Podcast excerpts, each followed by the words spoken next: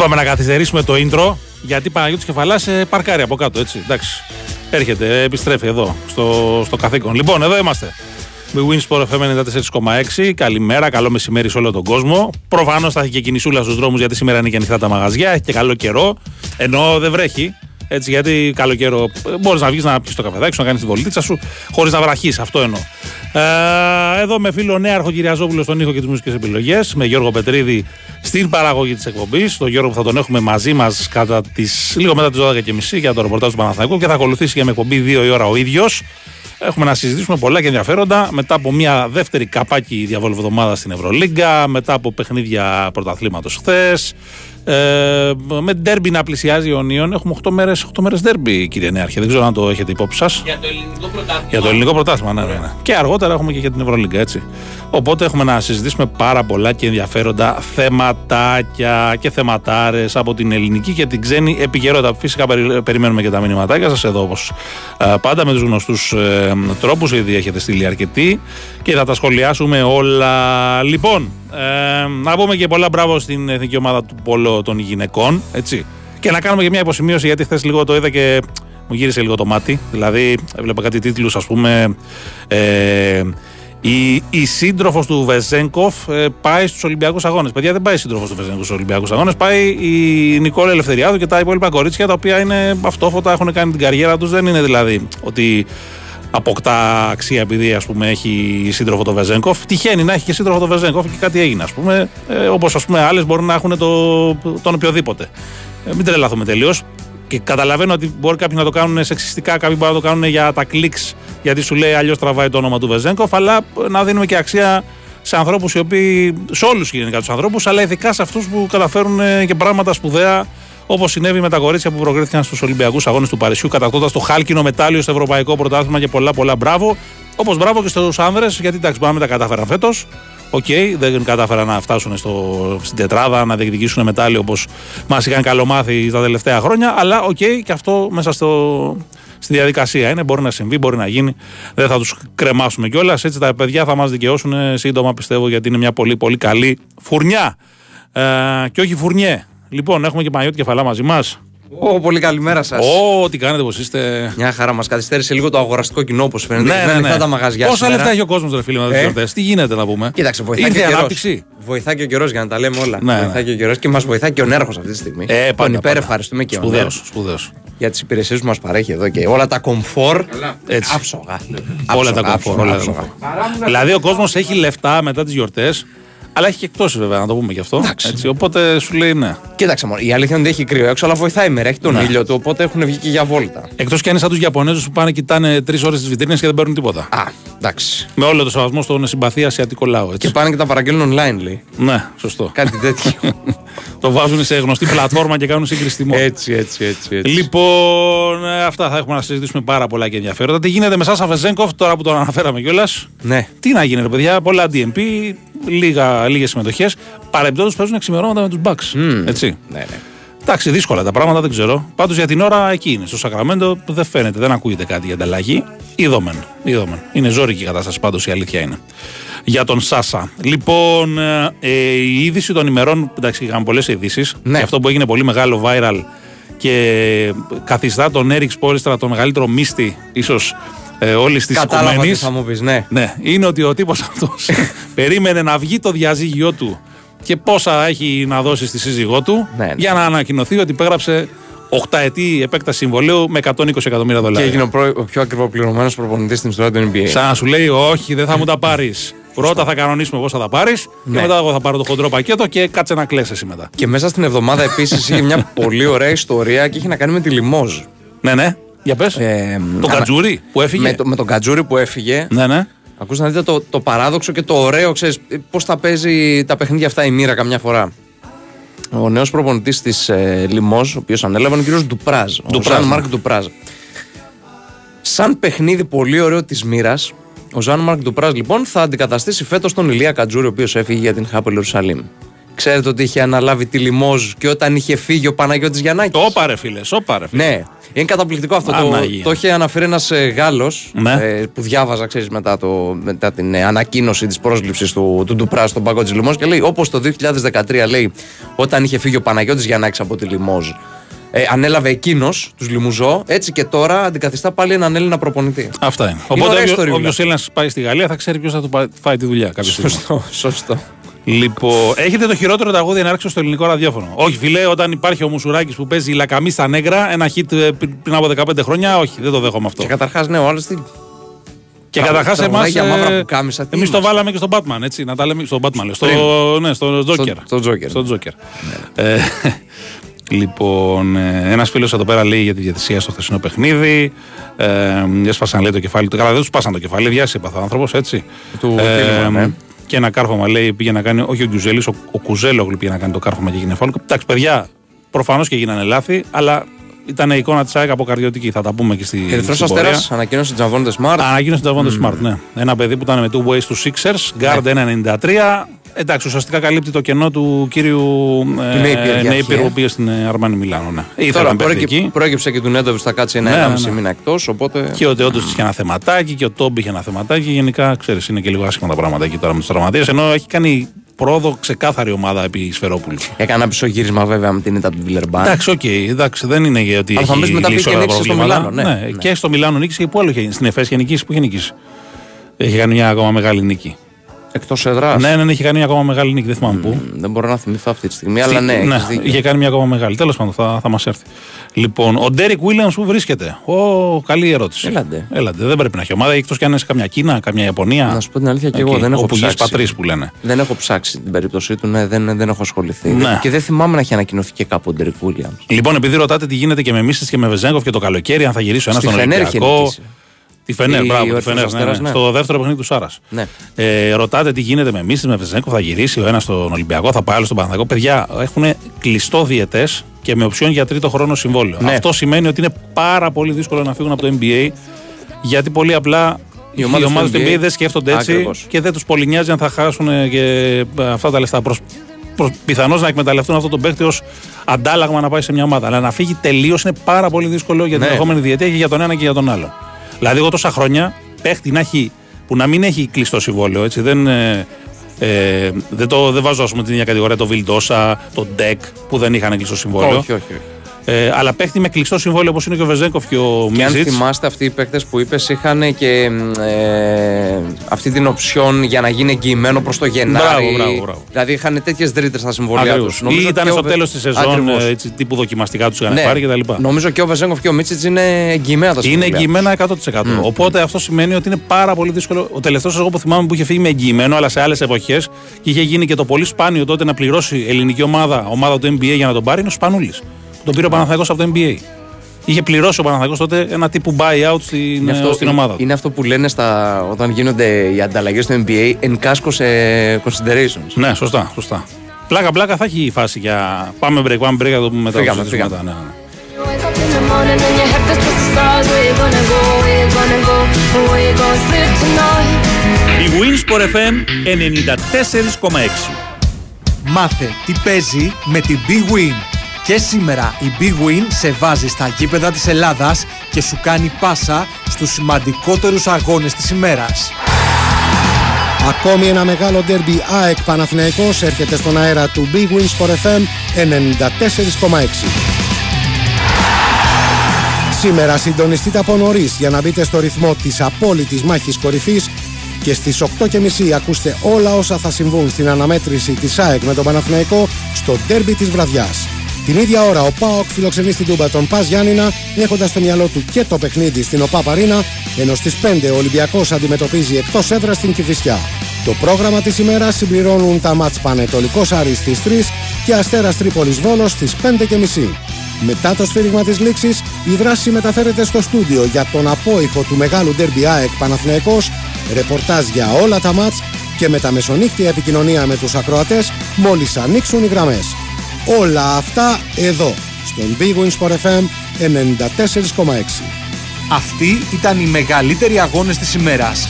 Χοργία ενότητας Big Win. Ρυθμιστή σε ΕΕΠ. Συμμετοχή για άτομα άνω των 21 ετών. Παίξε υπεύθυνα. Η Winsport FM 94,6.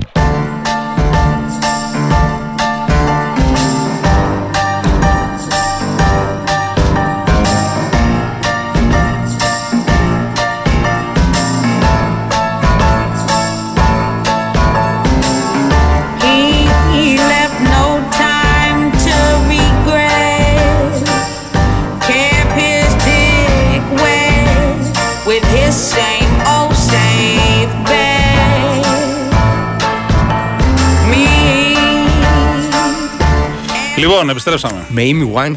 Yeah, yeah. Είχαμε και εξελίξεις αυτήν την εβδομάδα στην Ευρωλίγκα γιατί κλειδώνει από ό,τι φαίνεται ο, το Ντουμπάι. Φεύγω για Ντουμπάι, μπάι μωρό μου μπάι. Ναι. Έτσι. Από του χρόνου κιόλας, όχι από Ναι. του παραχρόνου που λεγόταν αρχικά. Παίζει μια junior ομάδα τώρα στο, Ναι. στον Under 19 που παίζουν, στο Next Generation Tournament. Ναι. Κοίτα, για μένα το θέμα είναι πώς θα διασφαλιστούν οι άλλες ομάδες απέναντι στους ε, στους Άραβες. Από ποια άποψη; Ότι αν έρθουν αυτοί και αρχίσουν τις προτάσεις με δεξιά και αριστερά και μοιράζουν λεφτά και τρελαίνουν τους παίχτες ε, και ανεβάζουν τις τιμές όλη την αγορά, θα κάνουν κακό. Δεν θα κάνουν καλό Ναι. τελικά. Απλά δεν ξέρω, λογικά θα το έχουν προνοήσει αυτό οι ομάδες για να μπουν κάποιες Και δικλείδε. θα, και θα πρέπει επίσης, που είναι πάρα πολύ σημαντικό, εξίσου σημαντικό με αυτό που λες. Προφανώς θα υπάρχουν, να υπάρχουν δικλείδε, δεν μπορεί να έρθει ο άλλος στο Dubai και να σου πει Α, πόσο 4 εκατομμύρια, έλα. Ναι, ναι, ναι. Οπότε μπορεί να χαλάσει τον ανταγωνισμό πάρα πολύ και να δούμε και πώς θα το βρούνε οι ομάδες γιατί. Ε, μιλάμε για έξοδα για Dubai. Ε, καλά, εντάξει. Για να ε, πάνε οι αυτό ομάδες. θα. Και όχι μόνο να πάνε οι ρυθμίζεται, ομάδες, ναι, εντάξει. επειδή Πηγαίνανε υπάρχει- και Γκραν Κανάρια που ήταν πιο μεγάλο ταξίδι από Ναι. το Ντουμπάι. Ναι, ε, εντάξει. Νομίζω άλλες τιμές πρέπει να είναι το Dubai από ότι με Ναι, την καλά. Gran Canaria. Και η δική από μας τη είναι και πιο Tenerife. κοντά κιόλας. Αυτό είναι το καλό. Ναι.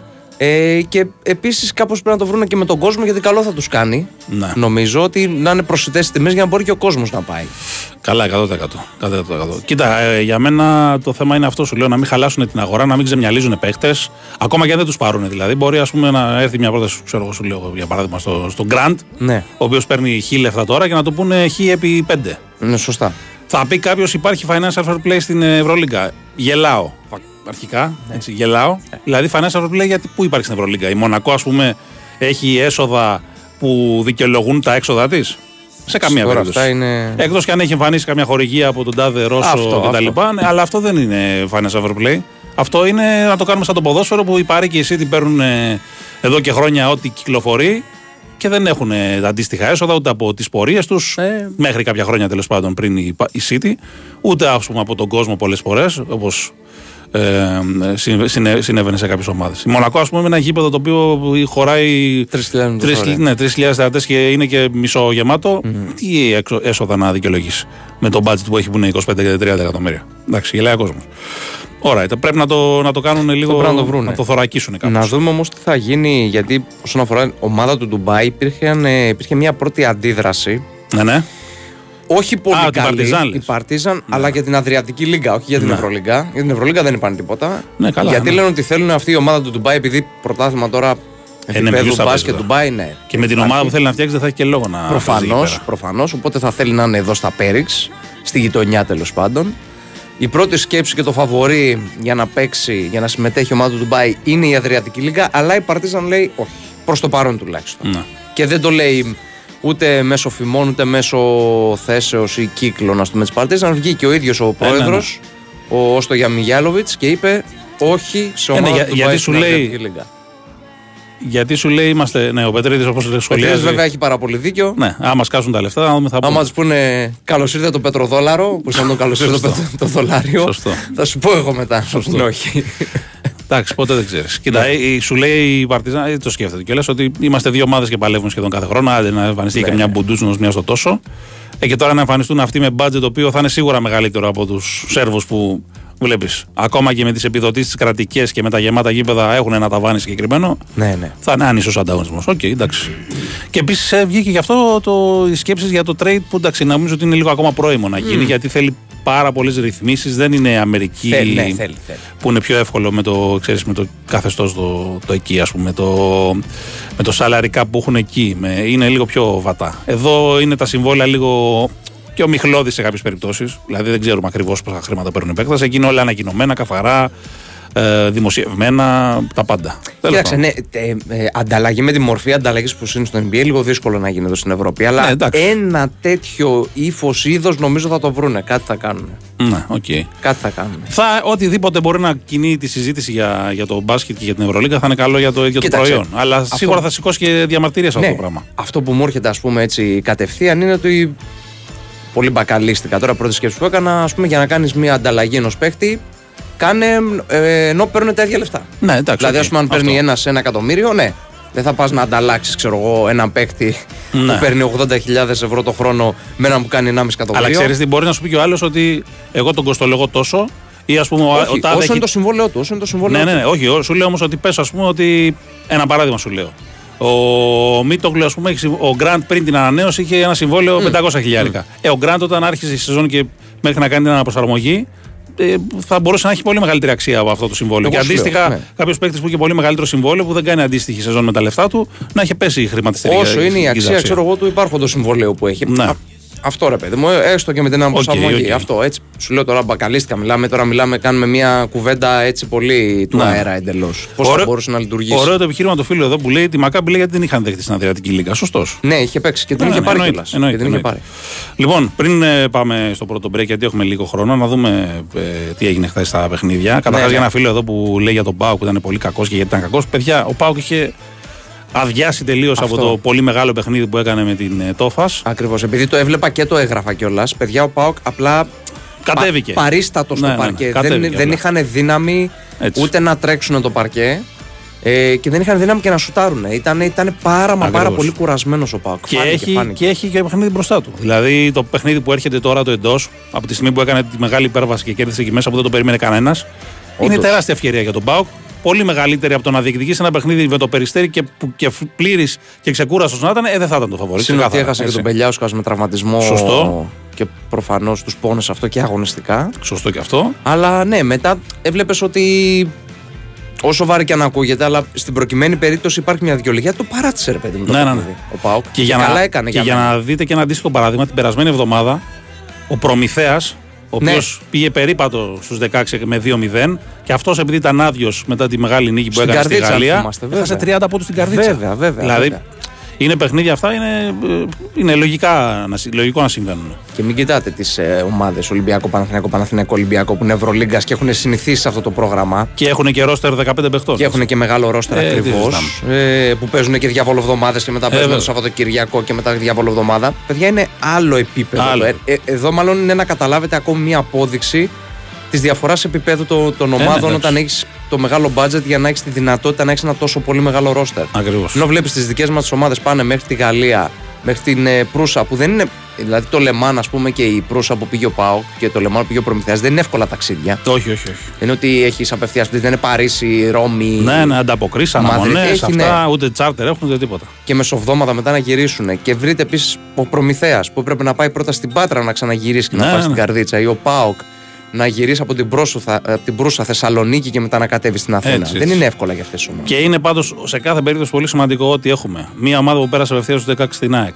Δύο που περάσανε μέσω των play-in το Προμηθέα και το Περιστέρι Win και είμαστε κοντά στο να έχουμε και τον Μπάουκ. Δηλαδή τέσσερις ομάδες στους 16, δηλαδή όλες οι ελληνικές.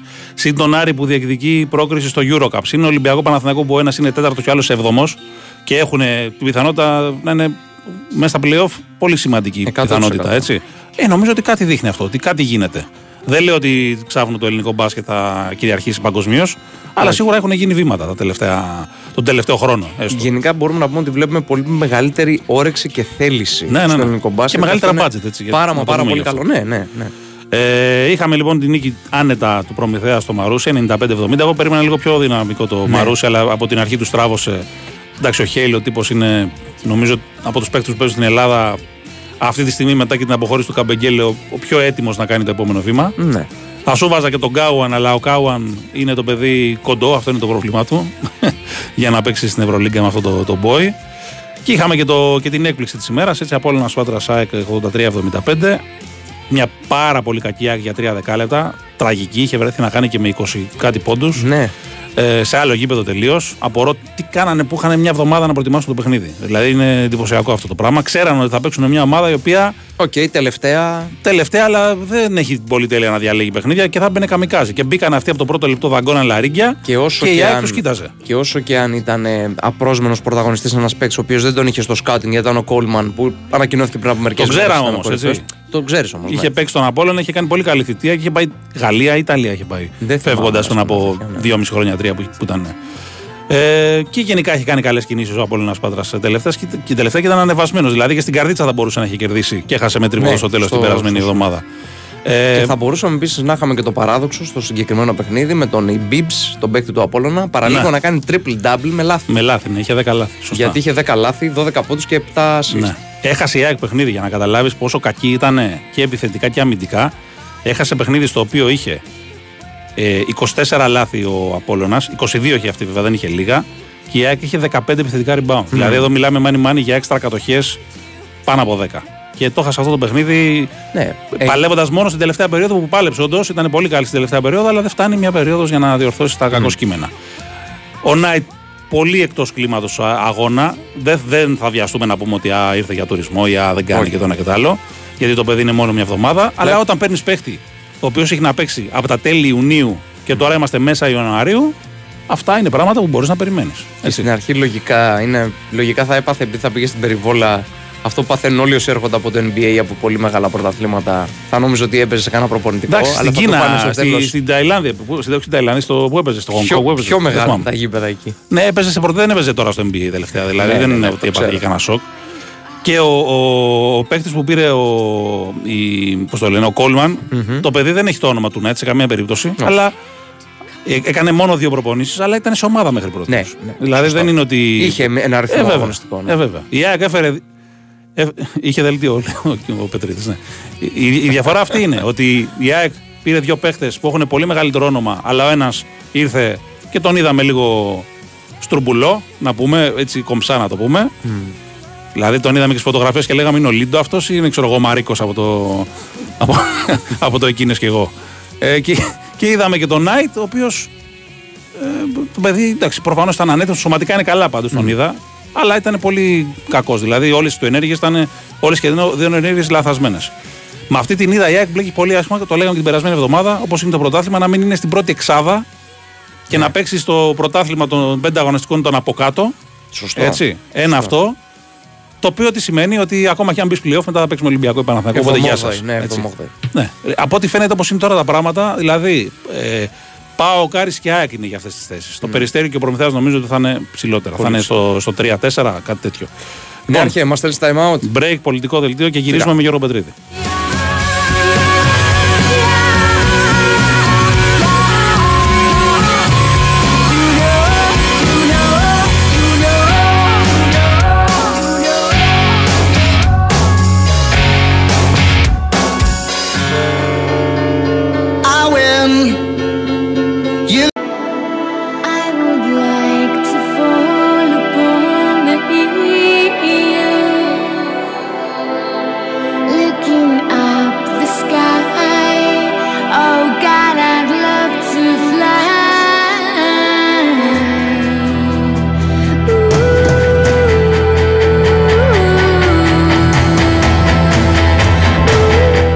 Λοιπόν, εδώ είμαστε. Εδώ είμαστε, επιστρέψαμε. Και είναι μαζί μας. Ο Γιώργος Πετρίδης. Ω, τι ωραία παρουσίαση. Χαμός, χαμός. Καταπληκτική. Χαμός. Τι Ναι, κάνετε, και πώς παλαμάκια είστε; Σε ρόλο από κάτω. ανηματέρο, νέο κυρία. Ναι. λοιπόν, τι έγινε, Γιώργο, όλα Τι καλά; έχουμε; Καλά, καλά. Όλα καλά. Η ομάδα σούπερ. Στην καλύτερη της φάση. Γελάνε και τα μουστάκια σου. Από Ε, ό,τι ναι, βλέπω. ρε, εντάξει, λογικό δεν είναι. Όταν Ε, με αυτά βλέπεις- που πέρασαν τα προηγούμενα χρόνια, αλήθεια είναι. Όχι, και όταν βλέπεις ότι η ομάδα αποπνέει υγεία, γιατί αποπνέει υγεία ο Παναθηναϊκός αυτό Ναι, το ρε, εντάξει, διάστημα, είναι, είναι ξεχυλίζει- κανονικότητα παλιάς εποχής αυτό το πράγμα Ναι, που ζεις. ξεχυλίζει από ενθουσιασμό, ε, βγάζει πολύ, ωραίο, πολύ ωραία εικόνα προς τα έξω. Παίζει, έπαιξε με την ε, Μονακό ένα πραγματικά εντυπωσιακό μάτς, ήταν ε, ισοπεδωτικός και στις δύο άκρες του παρκέ. Ε, νομίζω ότι ούτε ο πιο αισιόδοξος φίλος της ομάδας θα το περίμενε αυτό που ιδέα. Το καλύτερο του παιχνίδι Ναι, ναι, ναι. μετά το μάτς με τη Real πριν από λίγα χρόνια. Το πρώτο. Σωστό. Ναι. την έκανε να μοιάζει τη Μονακό, τη Μονακό που ε, υπήρχε στο BCL. Έτσι. Δηλαδή μια τέτοια ομάδα. Ε, Μια χαρά ήταν η Μονακό. Πετρίδη, Εντάξει, στο ρε PCL, παιδί μου, δεν την κατάλαβα. ισο- Δηλαδή, την όταν περιέγραφε ισοπαίδωσε, τέλος τον πάντων. τελικό μαζί, τον περιγράφαμε. Δεν σ' άρεσε δηλαδή Μονακό. Είχε Κούπερ, νομίζω. DJ Κούπερ αυτή DJ η Μονακό, Cooper, ε. δεν ξέρω, Και ήταν- μην σου πω, μην είχε και Μπράντον Ντέιβις. Είχε Μπράντον αυτή η Ντέβι. Μονακό. Είχε Ναι, Μπράντον Ντέβι όταν είχε αποκλείσει την ΑΕΚ Είχε Brandon στα Davis. playoff με τον Σντόβιτ να κάνει ντους στο διαιτητή. Είχε ήταν Brandon Davis, ήταν ναι. ο Κούπερ Ναι. πριν το δείγμα που τον έδειχνε έγκυο. Έγκυο, ναι. Πριν- Πριν βγει ή- έγκυος ή ήταν, μετά. ναι, ναι. Πριν να ήταν. Ήταν πριν βγει έγκυος. Έτσι Καταπληκτικός. Καταπληκτικό. Αυτή είναι από τις Φανταστικό. πιο ωραίες ιστορίες, ας πούμε. Ξεπέραστη, αξεπέραστη στον ιστορία μπάσκετ. αυτή. Τέλο πάντων. Αξεπέραστη. Ναι, είναι σε αυτή τη φάση τώρα ο Παναθηναϊκός, ε, που ξέρεις πάνε όλα καλά. Έχει βρει το, το ρυθμό του, έχει βρει τα πατήματά του, τη χημεία που χρειαζόταν. Αυτό είναι το πιο σημαντικό νομίζω. Ότι Ναι. πλέον οι ρόλοι είναι πολύ ξεκάθαροι. Τα πειράματα τελειώσανε. Αυτή είναι η γκάρτ που πάει. Αυτό είναι το δεύτερο πεντάρι. Ο Μίτογλου είναι ο βασικός και ο Χουάντσο θα παίζει τόσο όσο ε, αποδίδει καλά. Όπως συνέβη στο τελευταίο παιχνίδι. Και λιγότερο όταν δεν αποδίδει καλά που συνέβη με την ΕΦΕΣ. Ήταν πολύ καλός με την ε, Μονακό. Ναι, ναι, ναι, πάντως. εννοείται, εννοείται. Αλλά με την ΕΦΕΣ δεν ήταν. Αυτό λέω. Δηλαδή Ναι. ε, το, το χρόνο του ο Μίτογλου θα τον παίρνει για ξεκούραση αν, ανάλογα με το πώς θα εμφανίζει τον Χουάντσο. Και έχω, και έχω να πω ότι και όσοι ήταν στο γήπεδο το έζησαν. Όταν έβαλε το πρώτο τρίποντο, πρέπει να πανηγυρίστηκε περισσότερο και από Ναι, κούπα. Δηλαδή έγινε ένας χαμός στο Άκα μόλις μόλις αυτό. Ναι. Δηλαδή και ο ίδιος ακόμα, ο τρόπος που πανηγύρισε είναι σαν να λέει επιτέλους μπήκε ρε παιδί. Ε, μου. εντάξει, γιατί το παιδί το έχει, δεν είναι δηλαδή. Ναι, ότι ναι. ήταν Μα για αυτό είναι κανένας. το θέμα. Αυτό λέγαμε τόσο καιρό. Ε, ναι. Ότι πώς γίνεται αυτό που παίξει να μην- να είναι μόνος του, Ε, αμαρκάριστος πνευματικό, πνευματικό είναι το θέμα. και να μην ε, μπαίνουν τα σου. Τον είχε πουλήσει και σε δύο περιπτώσεις η μπάλα. Σωστό, Μπήκε, ναι. είχε, είχε μπει και είχε βγει. Αλλά εντάξει, είναι πάρα πολύ ποιοτικός παίκτης, όπως και να το κάνουμε. Και το πιο σημαντικό για τον Παναθηναϊκό σε αυτή την κατάσταση είναι ότι ε, βρίσκεται εδώ που βρίσκεται με αρκετούς παίκτες ακόμα να μην είναι καν στο Ναι. 70-80%.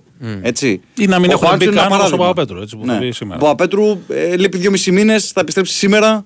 Στην ουσία δεν τον έχουμε δει φετινή σεζόν. Ναι, Έχει ναι. παίξει πόσα, ένα-δύο μάτς. Βιλντόσα τραυματίας τώρα, αλλά και αυτός δεν ήταν στο 100%. Δεν είναι σε όσο καλό. έπαιζε. Μπράβο, ναι. Δεν είχε, είχε κάνει το μάτς στη Βαλένθια που ήταν το καλύτερό του. Αλλά επί της ουσίας και εκείνος Ναι. δεν είχε δείξει τα... Δεν είχε μια σταθερότητα τέλος την πάντων. ποιότητά να του. δείχνει- Ναι, ναι, ναι. Ε, οπότε ο Μπαλτσερόφσκι, εντάξει, και δεν είναι, το παιδί ακόμα δεν έχει προσαρμοστεί, δεν έχει ανταποκριθεί σε απαιτήσεις που υπάρχουν. Ε, οπότε καταλαβαίνεις ότι αυτή η ομάδα ε, πέρα από όλα αυτά έχει και τρομερά περιθώρια βελτίωσης, έτσι από εδώ και πέρα. Ναι, ναι, ναι. Ε, δηλαδή, περιμένεις κάτι ακόμα καλύτερο να δεις. Ε, και αυτό είναι που το λένε και οι ίδιοι οι άνθρωποι του Παναγού και το τεχνικό επιτελείο δηλαδή. Ε, οπότε ε, υπάρχει έτσι, λογική να α, βλέπουμε έτσι αισιόδοξους και χαρούμενους όλους στο ΑΚΑ.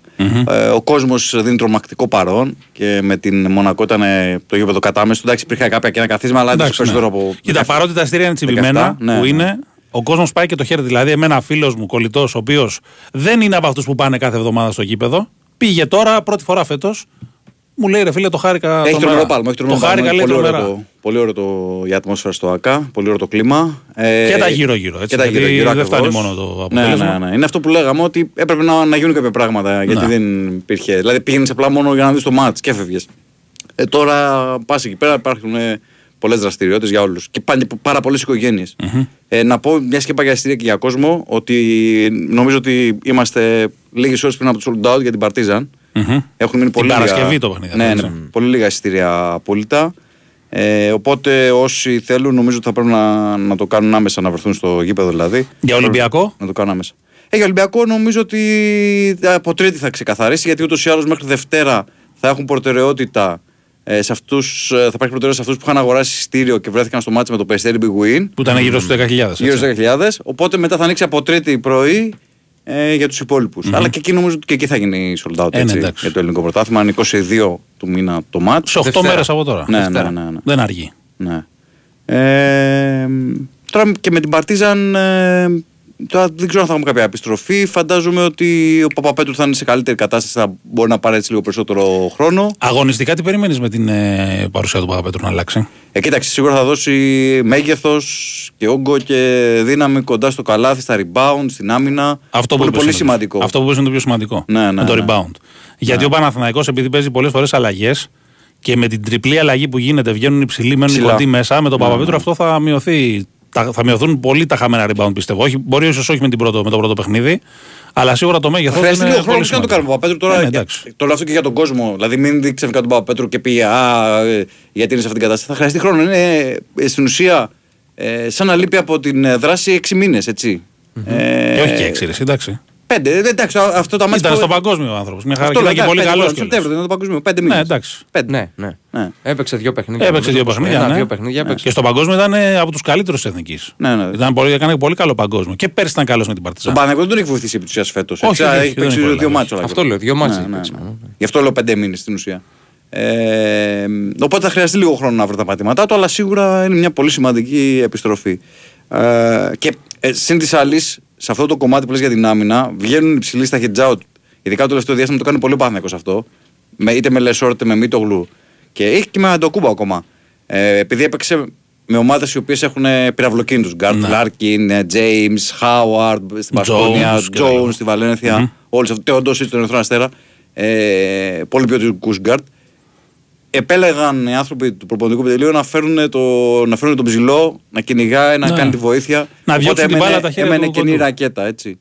Ε, νομίζω ότι και εκεί θα βοηθήσει πάρα πολύ ο Ιωάννης. 100%. Μα δίνουν χαρτάκια. Ω, αυτά είναι, αυτά είναι. Μικρό break 25 δευτερολέπτων, οπωσδήποτε Άντε, άντε, λέει. άντε, δώσε. Άντε, Ωραία, πάμε, πάμε, πάμε, πάμε, φύγαμε, πάμε, φύγαμε. πάμε. Η Winsport FM 94,6. Πιστεύουμε ότι κάθε άθλημα είναι συγκλονιστικό. Κάθε γκολ, κάθε παιχνίδι, κάθε πόντος, κάθε φάση. Από αυτά που μένουν στην ιστορία, ως εκείνα που θα μπορούσατε απλά να προσπεράσετε. Έτσι, όποιο κι αν είναι το άθλημα, όποια κι αν είναι η στιγμή, με την Bet365 τίποτε δεν είναι συνηθισμένο. Ρυθμιστής ΕΕΠ. Συμμετοχή για άτομα άνω των 21 ετών. Παίξε υπεύθυνα. Η Winsport FM 94,6. Και μετά την παραγγελία του Νέαρχου για, με το χαρτάκι. Και με για- την προτροπή, μπράβο παιδιά, συνεχίζουμε. Ωραία. Έτσι, Συνεχίζουμε. Συνεχίζουμε. Έχει και μάτι σήμερα ο Παναθηναϊκός πέρα από όλα τα άλλα. Ναι. έτσι Ναι. με το Λαύριο. Σωστό. 5 και 4 εκτός Στο έδρας. Λαύριο. Ναι, εκεί όπου φαντάζουν και ο Αταμάν και αυτό που προκύπτει δηλαδή για το ρεπορτάζ είναι ότι θα ξεκουράσει κάποιους παίκτες που έχουν καταπονηθεί πάρα πολύ. Ο Σλούκας θα παίξει; Ε, μπορεί να τον αφήσει εκτός. Γιατί δεν ήταν στο Δεν ήταν στο 100%. 100%. Α, ναι. ο- αυτό θέλω να προσθέσω πριν. Ότι σε όλα αυτά, σε όλες αυτές τις συνεχόμενες νίκες και σε αυτά τα μεγάλα αποτελέσματα, ο Παναθηναϊκός είχε και τις ατυχίες. Ναι, ναι, ναι. Δηλαδή, ο Σλούκας στα δύο μάτσα αυτά δεν ήταν στο 100%. Ε, Χωρίς ουσιαστικά ένα, ένα γκάρτ Περισσότερο σίγουρα δι- και με μισό Σλούκα. ουσιαστικά. Ναι. Έπαιξε 28 λεπτά. Όχι. 28 λεπτά. Πώς έπαιξε στα δύο παιχνίδια; 19 ήταν στο ένα νομίζω και. Ναι, ναι, ναι. Γύρω στα. στο- Όχι, 38 λεπτά και στα δύο 38, παιχνίδια. ναι, ναι, ναι. Δηλαδή πολύ λιγότερο από τον κανονικό του Ναι. μέσο όρο. Μα, μα δεν ήταν και ο κανονικός τον έλειπε. Δηλαδή ε, δεν έκανε καν διείσδυση. Όχι, ρε φίλε, αλλά Πάσα το προς τα μυαλό έξω. του έφτανε Α, για δεν να. το συζητάμε, δεν το Ειδικά στο συζητάμε. πρώτο παιχνίδι Δεν το ήταν. συζητάμε. Έκανε 9 assist. 9 assist με ένα λάθος. ναι, ναι, ναι, ναι. Δεν το συζητάμε. Αυτό είναι κάτι που το λέμε συνέχεια τον ε, Κώστα. Ε, είναι αυτό το πρόβλημα δηλαδή με τον Σλούκα. Ο Λεσόρ όλο αυτό το διάστημα το παιδί πραγματικά είναι τρομερή αυτά πάνω. Όχι μόνο του Λεσόρ, όλο το παίκτο του Παναθηναϊκού. Ε, ο Λεσόρ μετά το Μιλάνο, το είχα πει κιόλας τότε, ε, μ, στο αεροδρόμιο πήγαινε υποβασταζόμενος. Ναι, ναι. Ακόμα έχει ενοχλήσει. τη Έχει μέση. ενοχλήσει στη μέση. Και πε- παρόλα αυτά σφίγγει τα δόντια και παίζει και προχθές ήταν απίστευτος με τη Μονάκο. Έτσι. Τους έβαλε στα καλάθια. Ε, ο Χουάντσο θυμίζω ότι έκανε τα πάντα να επιστρέψει λίγο νωρίτερα Με το δάχτυλο. με το δάχτυλο στον τραυματισμό. Ο Σλούκας, όπως είπαμε, ε, τα δίνει, τα έδωσε όλα παρότι δεν ήταν στο 100% σε αυτά τα δύο μάτς. Το κάνουν συνέχεια αυτό και νομίζω ότι είναι ένα, μια απόδειξη αυτό που λέγαμε νωρίτερα. Του καλού κλίματος που υπάρχει στην ομάδα Κοίτα, και της υγείας που Το καλό ναι. κλίμα δεν είναι. Είναι οι απότοκο και καλοί χαρακτήρες. δεν το συζητάμε, δεν το συζητάμε. βλέπεις, ας πούμε, κάνει καλό παιχνίδι ο Βιλντό, τρέχει ο Σλούκας τον αγκαλιάζει. Βλέπει, έβλεπε, βάλε το τρίποντο της προάλλε ο, ο Βιλντό, έσαι ένα γήπεδο δεν το δες, έκανε κοντινό στον πάγκο. Ο πρώτος που χαιρόταν ήταν ο Μίτογλου. Δηλαδή Ναι, οι ναι, ναι, ναι. ανταγωνιστές εντός εισαγωγικών είναι οι πρώτοι που χαίρονται και αυτό βγάζει μια υγεία, ρε παιδάκι μου. Σε σχέση Έτσι, με το τι έτσι. γινόταν ειδικά πέρσι που ήταν τώρα. Τέλος πάντων, μάζεψε με τα ξενύχτια θα ήταν το soundtrack της περσινής χρονιάς για πολλούς. Έτσι, ε, είναι μια πρόοδος, μπορεί να πεις. Μα ε, πολλοί, ακόμα και οι παίκτες του Παναγικού που δεν παίζουν σε κάποια μάτς, ε, πάνε και μετά και κάνουν προπόνηση. Το έκανε ο Μπαλτσερόφσκι μετά την ΕΦΕΣ. Έκατσε μια ώρα με το γυμναστή του Παναθηναϊκού μετά και έκανε σουτάκια προπόνηση, έτρεχε πάνω κάτω. Ε, και αυτό είναι ένα δείγμα επαγγελματισμού, έτσι. Ναι, ναι, σωστά, σωστά. Βλέπεις ότι θέλουν όλοι να, να βρίσκονται σε αυτήν την ομάδα. Ναι, 100%. Να σου πω, ε, επειδή κάποιοι φίλοι εδώ εκφράζουν την, αυτή την ανησυχία. Ναι. Για ψηλό το έχουμε αποκλείσει ή κρατάμε πάντα μια, ένα παραθυράκι ανοιχτό. Να πάρει έναν ακόμα για να έχει μια ασφάλεια, ρε παιδάκι μου. Αυτό σου λέω. Από τη στιγμή που ο Κοίταξε. Μπαλτσερόφσκι δεν υπολογίζεται και σου λέει ότι ο Λεσόρ παίζει με πρόβλημα και τι θα γίνει χτύπα ξύλο αν ας πούμε έχει ένα ζήτημα αύριο μεθαύριο. Εντάξει, μόνο τώρα οι ομάδες δεν σκέφτονται έτσι ότι αν ε, έχει ένα πρόβλημα. Ε, νομίζω ότι καμιά ομάδα λέει στον κόσμο δεν λειτουργεί έτσι. Ε, το ένα είναι αυτό. Το δεύτερο είναι ότι έτσι όπως είναι τώρα η χημεία της ομάδας ε, και έτσι όπως πάει, δεν νομίζω ότι είναι κάτι που λες θα βάλω ένα παίκτη. Να... Περισσότερο θα, κακό θα κάνει, παρακαλώ. Ναι. Έτσι, βλέπουμε ότι ο Κώστα το κούμπο το παιδί πραγματικά έχει αρπάξει την ευκαιρία από τα μαλλιά και κάνει ε, εξαιρετικές εμφανίσεις. Δηλαδή, ο Παναθηναϊκός έχει έναν Λεσόρ, ο οποίος είναι από τους καλύτερους centers στη διοργάνωση στην Ευρωλίγκα, έτσι. Τον οποίο θέλει ο Αταμάν το χρησιμοποιεί 25 με 30 λεπτά. Και, από εκεί πέρα έχει, θέλει και έχει έναν προοδεύσει παίκτη- κιόλας ο Λεσόρ. Πάρα Θα πολύ. το πούμε ναι. μετά. Ναι. Και θέλει και ένα παίκτη για να του καλύπτει τα, τα λεπτά του Λεσόρ. Αυτά τα 10 λεπτά. Ο Κώστας τα δίνει αυτά τα λεπτά. Ναι, ναι, ναι. Τα δίνει, τα Έτσι. δίνει. Και ήταν και προχθές πολύ καλά. Σίγουρα ο Μπαλτσερόφσκι και το είπαμε πριν δεν έχει προσαρμοστεί στις απαιτήσεις. Τον περιμένουν, τον πιστεύει πολύ ο Αταμάν. Ε, αλλά και με την επιστροφή του Παπαπέτρου μπορεί να αλλάξουν και πολλά σχήματα από το 3 και πάνω. Να Δηλαδή, πάει λες ο Μίτογλου στο 5, ας πούμε. Ναι, για κάποια απλά μπορεί να δώσει ο Μίτογλου ναι, ναι, πράγματα. κανονικά από το μπορεί, πέντε. εννοείται Το είχε μπορεί. κάνει στον τέρμπι του Ολυμπιακού Σεφ, θυμίζω και δεν είναι Ναι, και ναι, πολύ ναι, ναι. κρίσιμος σε αυτό. Αυτή Μα η- έχει και η το επιλογή μέγεθος, του είναι Αταμάν. 2-10 το παιδί. Ναι, δεν ναι. είναι Και, και δυνατός είναι, δηλαδή δεν του λείπει κάτι. Έτσι. Και από τη στιγμή που να βάλεις πούμε, και τον Χουάντσο και τον Παπαπέτρου στο 4 ακόμα, δηλαδή κάλυψε και από εκεί τη θέση Ναι, αν ναι, ναι. χρειαστεί, ας πούμε. Οκ. Για το Λεσόρ που λέγαμε, εμένα ξέρεις με την εντυπωσία, το νομίζω το έπεσε και στη μετάδοση όσο άκουγα τέλος πάντων. Ε, η πάσα του, πόσο έχει βελτιωθεί. Έδωσε Αυτό το- 5 assist και ειδικά στο πρώτο μου 2 4 πάρε βάλε είναι όλες. Ναι, ναι, ναι. Αυτό δηλαδή το ρολάριζε το short roll που κάνει. Και πάσα έξω, ενώ πριν πήγε να τρυπήσει τον τοίχο όπως έπαιζε ο Γιάννης με, Πήγαινε πάνω με το σε wall. τρεις. Ναι, ναι, ναι. ναι. Ναι, είναι μια πρόοδος ξεκάθαρη στο παιχνίδι, μια οδηγία που την έχει ακολουθήσει και είναι πολύ σημαντικό για τον Παναθηναϊκό. Το κάνει και στην Παρτιζάν πέρσι. Φέτος τον Παναθηναϊκό έχει ξεκινήσει λίγο πια, πιο, ξέρεις, πιο Μέχρι να μάθει λίγο το αγρίμι παιχνίδι να και πάει τον να τρυπήσει υπολείπων. τον τοίχο. Ναι, ναι. ναι, ναι. Ε, εντάξει, όσο, α, είναι αυτό, όσο μαθαίνει ο ένας το παιχνίδι του άλλου και όσο βρίσκονται μεταξύ τους, ε, όλο και καλύτερα. Δεν βλέπεις τώρα ότι ακόμα και οι συνεργασίες του Σλούκα με τον Λεσόρ είναι πολύ καλύτερες από αυτές που ήταν στην αρχή της 100%. σεζόν. Έτσι. Έκανε μία assist προχθές ο Σλούκας, αλλά ήταν τρομερή αυτή στο Λεσόρ. Στο που- Λεσόρ, βέβαια, μια πάσα. Ναι. Εντάξει, έχει διαλύσει όλη την άμυνα της. Ήταν τρομερή πάσα. Αν δεν είχε κάνει ο Τεόντοσιτς εκείνη τη μέρα την άλλη, τη δικιά του, την Ναι, ναι, τρελή, ναι, ναι. θα λέγαμε για την Σωστό. assist της αγωνιστικής. Τέλος πάντων, είναι στο 13 ο Παναγενικός, ήταν στη τροχιά 20 νικών. Έτσι. Έχει κάνει ένα πολύ σημαντικό βήμα για την Εξάδα, εγώ λέω. Γιατί τη διπλωτή έχει ντουμπλάρει τη Μονακό και την έχει και ισοβαθμία. Έχει ισοβαθμία τη Βαλένθια, έχει ισοβαθμία την Πασκόνια. Ε, έχει μπροστά του αυτό το μάτσο με την Παρτίζανο που αν το πάρει και αυτό νομίζω ότι μπαίνει για τα καλά πλέον συζήτηση και για τετράδα ακόμα. Έτσι, να σου για πω ποια πλεονέκτημα παιχνίδια εγώ έδρας. θεωρώ απόλυτα κλειδιά για πλεονέκτημα έδρας. Για πλεονέκτημα έδρας πλέον. Μμμ.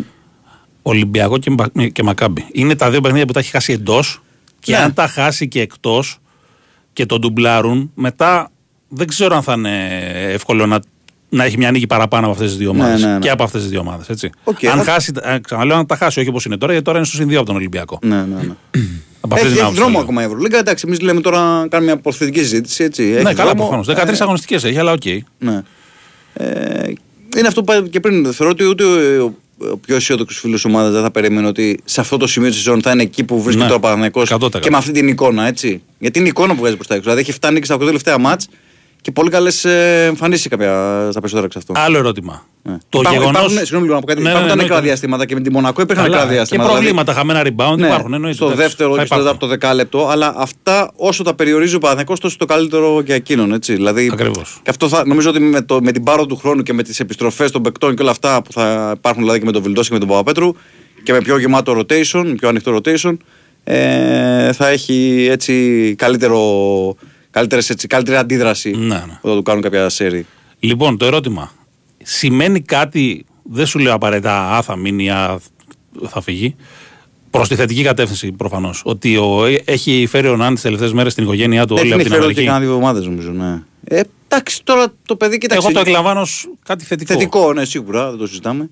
Αισθάνεται καλά, αλλά νομίζω ότι στο μυαλό του πάντα αυτού του τύπου παίκτες έχουν στο μυαλό του στο NBA. και δηλαδή στο το έχει NBA. δηλώσει, το έχει δηλώσει κιόλας. Ναι. Ναι. Ε, Απλά ρε παιδάκι μου, πλέον δεν είναι ότι είναι η έσχατη λύση σε καμία περίπτωση. όχι, όχι. Ο Παναγιώ έκανε ό,τι περνάει από το χέρι του για να τον κρατήσει τον παίκτη. Δεν το συζητάμε. Έτσι. Ε, ήδη με έχει κλείσει τον, ε, να- τον ε, Grant για τα μέχρι το 26. Ε, υπάρχει και η οριστική συμφωνία. Ε, και με τον αν θεωρώ ότι αν δείξει λίγο και καλή θέληση και ο παίκτης, νομίζω θα τα βρουν. Δεν θα υπάρχει θέμα στο κομμάτι οικονομικό και όλα αυτά. Ε, και λέω ότι αν μείνει ο Ναν στην Ευρώπη, ε, νομίζω τα επόμενα χρόνια θα κυριαρχήσει πάρα πολύ. Δηλαδή είναι ένας Κοίτα, ναι. παίκτης ο οποίος. Για παίχτη που στο, στους δυόμισι μήνες παίζει έτσι είναι τρομερό. Ναι, ναι, ναι. ναι. Και πλέον είναι πολύ σημαντικό στα δύο τελευταία παιχνίδια ότι είναι πολύ οικονομικός. Δηλαδή μετά τις 25 επιθέσεις που ε, πήρε στο, που ήταν στο Στη Μιλάνο, Βιτόρια, στη στη Βιτόρια, ξεκάθαρα εκεί που θα πρέπει να του κάνει φροντιστήριο ο Αταμάν του λέει Μεγάλε, τη δίνουμε κιόλας όσο καλός και να είσαι Ναι, εκείνη τη ναι. μέρα. Και στα δύο επόμενα παιχνίδια ήταν πάρα πολύ οικονομικός στις προσπάθειε του. Δηλαδή δεν έβλεπε συμπαίκτες, έδωσε πάσες πολλές. Και προχθές με τη Μονακό είχε ένα πολύ καθοριστικό λέει από όταν έχει μειώσει Ναι, ναι, ναι, έχει ναι. μπλοκάρει λίγο ο Παναθηναϊκός που έχει πάρει όλη την άμυνα πάνω, το έχει περάσει κατά από το καλάθι και το, το έχει Σωστό. γυρίσει και το έχει βάλει. Σωστό. Πολύ δύσκολο καλάθι εκεί. Ή στους 12 και στους 14 και μετά Ήταν βάζει και 12 το και στους τρίποντο 14 και μετά Χουάντσο. τελείωσε επί της ουσίας Βάζει και το το τρίποντο μάτς. Χουάντσο Ναι, εκεί ναι, το μετά πρώτο που λε που τελείωσε, ναι. πανηγυρίστηκε σαν γκολ. Βλέπεις πάντως, ρε παιδί μου, βλέπεις και τον Γκραντ τώρα. Ε, η φάση που έχει κάνει στην τάπα στο James Ε, στο υπάρχει, 1.50. δεν υπάρχει. Δηλαδή υπάρχει αυτό που έχει κάνει. Δηλαδή ένα μάτι τελειωμένο, σκοτωμένο. Ναι, ναι, ναι. Ένα μάτι που του έχει βγει πίστη γιατί τον κυνηγάει παντού τον James. Που έχει Ε, παίξει που έχει σε, παίξει σε σε 7 8 μέρες, μέρες, είναι 7-8 μέρες. σε 7 μέρες, σε 144 λεπτά Έτσι, κάτσε και τα μέτρησε έτσι. ένα-ένα. Ναι, ναι. Γι' αυτό το λέω. και έχει κουβαλήσει τρομερή πίεση. Ε, ε, από του, έχει δει τρομερή πίεση από τους αντιπάλους. Ε, και, να, και να τον βλέπεις να κάνει αυτή τη φάση. Έλε αυτό το παιδί πραγματικά δηλαδή. Ε, πόσα μπράβο το αξίζει, πόσα συγχαρητήρια. Είναι, είναι απίστευτη. Τρομερός, τρομερός. Επειδή ρωτάει και ένας φίλος και Ναι. μιλήσατε πριν για παρατάσεις και αυτά. Ε, δεν μετράνε οι πόντοι, η διαφορά πόντων στην παράταση; Όχι, Όχι, χ μέτρα, ναι. είναι χ, μετράει. είναι χ. Να το... Σωστά, σωστά. Γιατί πολλοί κόσμοι μπορεί να μπερδευτεί, σου λέει. Ε, ναι, γιατί να μπορεί θέλει να νίκη έρθει με η τόσους σοπαλία και μετά πόντους. να, ο άλλος να σβήσει την παράταση και να Ναι, χάσει ναι, με 15. Γιατί είναι άδικο, ας πούμε. Να, Ακριβώς, να ναι. μετρήσει. Η διαφορά πόντων στην παράταση δεν μετράει Τα στην κανονικά ισοβαθμία. παιχνίδια, ναι. Δεν μετράνε σε ισοβαθμίες. Ωραία. Αυτά κύριε. Ευχαριστούμε Ναι. κύριε Γιώργο. Να είστε Καλά, καλά. Καλή συνέχεια. Bye bye. Ακούσαμε και Γιώργο Πετρίδη για Παναθηναϊκό, νομίζω αρκετά αναλυτικά. Ε, λοιπόν, αρκετά τα ερωτήματα, νομίζω τα απαντήσαμε όλα. Έτσι. Ε, τον Κώστα τον λέει τον ξέραμε, ο Αταμάν δεν τον ήξερε, δεν τον πίστευε. Εντάξει, και ακόμα και αν μην τον ήξερε και αν μην τον πίστευε, φίλε, το γεγονός ότι έχει ανοιχτό μυαλό και του δίνει τον χρόνο που πρέπει, Ε, ναι. δείχνει ότι είναι άνθρωπος με ανοιχτό κεφάλι και μυαλό. Και ο Αταμάν γενικά δεν έχει κολλήματα. Είτε λέγεσαι, είτε δεν σε έχει επιλέξει ο ίδιος. Γιατί ας πούμε, ο, Βι- ο, ε, ο Μπαλτσερόφσκι είναι παίχτης δικός του. Είναι Ναι. ε, δικιά του επιλογή, είναι από τον ίδιο ατζέντη όπως και ο Κάιλ Γκάι. Και όμως φύγανε. Ο, ο Γκάι και ο, Μπαλτσερόφσκι είναι. Ε, δεν παίζει. Λοιπόν, πάμε να δούμε τώρα ρεπορτάζ ποδοσφαιρικού Παναθηναϊκού. Καθότι σήμερα υπάρχει στις 8.30 το ντέρμπι με την ΑΕΚ για το πρωτάθλημα. Ο Παναθηναϊκός που είναι πρωτοπόρος και θέλει ένα θετικό αποτέλεσμα, αν μπορέσει και την νίκη, για να διευρύνει τη διαφορά του, τέλος πάντων να τη διατηρήσει σε αυτά τα επίπεδα που είναι. Χαίρετε, Τάσο, τι κάνουμε; Γεια σας. Καλώς καλά, τον, καλά. καλώς τον. Να πούμε ότι πριν από αρκετή ώρα το είπαμε κιόλας Ναι, ναι, ναι. ότι η δεύτερη μεταγραφή του Ακαϊτίν, ο οποίος είναι δανεικός με οψιόν αγοράς. Ο Παναγικός δηλαδή έχει το δικαίωμα εφόσον κρίνει να συζητήσει με τη Φανέρ Μπαξέ το καλοκαίρι για να τον αγοράσει τον παίκτη, του το δίνει αυτό το δικαίωμα η συμφωνία που έχει κάνει. Και πλέον μια και μιλάω και ξεκίνησα τα μεταγραφικά, να πω ότι όλο το βάρος έχει πλέ- πέσει πλέον στον Βίτο Ρούγκο, με τον οποίο ο Παναθηναϊκός είναι συζητήσεις και με την ε, πλευρά του και με την Παΐα και πιστεύω ότι από αύριο μπορεί να υπάρχουν εξελίξεις, πιθανότητες είναι αρκετές για τον Παναθηναϊκό, αλλά επειδή μιλάμε για παίκτη από τη Βραζιλία θα πρέπει να είμαστε λίγο επιφυλακτικοί. Πάντως είναι ένας παίκτης τον οποίο έχουν λοκάρει εδώ και πολλές μέρες και προσπαθούν να τον αποκτήσουν. Είναι πολύ πιο ποιοτικός Α, από τον Ακαϊντή, είναι διαφορετικός στυλ παίκτης, πολύ καλός με την μπάλα στα πόδια. Ε, γενικά τον ξέρει και πολύ καλά ο Τερίμα από την Τράμζος που έκανε τρία πολύ καλά χρόνια και τη βοήθησε να πάρει το πρωτάθλημα και γίνεται η προσπάθεια του Βέτερου Και επίσης είναι δεδομένη, ε, το είχα πει και από την Παρασκευή το βράδυ, αλλά πλέον το ξέρουμε είναι ξεκάθαρο, το Παναγικός θα πάρει και τερματοφύλακα. Μμ. Ε, να προλάβω τα ερωτήματα, δεν υπάρχει κανένα θέμα μπάρκα, ο Παναγικός κοιτάει ε, τερματοφύλακα από το εξωτερικό, ε, ο οποίος ε, θα έχει, ε, θα έχει καλά στοιχεία, θα έρθει να πάρει τη θέση του Μπρινιόλ και να κάνει δήμο με τον Λοντίγκιν. Το ιδανικό θα είναι να βρει ένα τερματοφύλακα ο οποίος θα μπορεί να μείνει και μετά το καλοκαίρι. Δεν ξέρω αν το πετύχει αυτό. Σίγουρα όμως μπορεί να βρει ένα τερματοφύλακα πολύ καλό που θα μείνει μέχρι το, μέχρι το καλοκαίρι και αυτό το λέω διότι υπάρχουν περιπτώσεις ε, goalkeeper οι οποίοι για να μην χάσουν την θέση τους στην εθνική ομάδα θέλουν τους επόμενους 6 μήνες να πάνε σε κάποιες ομάδες και να παίζουν. Ναι, έρχεται και Και Euro, ομάδες έτσι, που λογικό. αγωνίζονται. Μπράβο, μπράβο για το Euro. Οπότε ε, γι' αυτό λέω ότι υπάρχουν περιπτώσεις που ο Παναγικός κοιτάει εδώ και μέρες ε, και θα δούμε ποιο θα είναι το αποτέλεσμα. Θεωρώ δεδομένη την απόκτηση του ματοφυλακού. Όπως θεωρώ δεδομένη Άρα αυτό, ότι- ε, Τάσος, συγγνώμη σε διακόπτω, ε, θεωρείται δηλαδή και καταλαβαίνουμε ότι πάει για ενδεκαδά το τερματοφύλακα Παναθηναϊκός, όχι για απλά για το Ναι, ο συμπληρωματικό. οποίος- Μπράβο, ναι, ναι, ναι, ναι, μαζί με το Λοντίκιν, Μμ, όπως μμ. ήταν και πριν Πρινιόλ. Ναι, ναι, ναι. Όπως ε, πρέπει να θεωρούμε δεδομένο και μετά την αναλυτική ανακοίνωση του Παναγικός ότι ο Πρινιόλ τελείωσε για τον Παναγικό.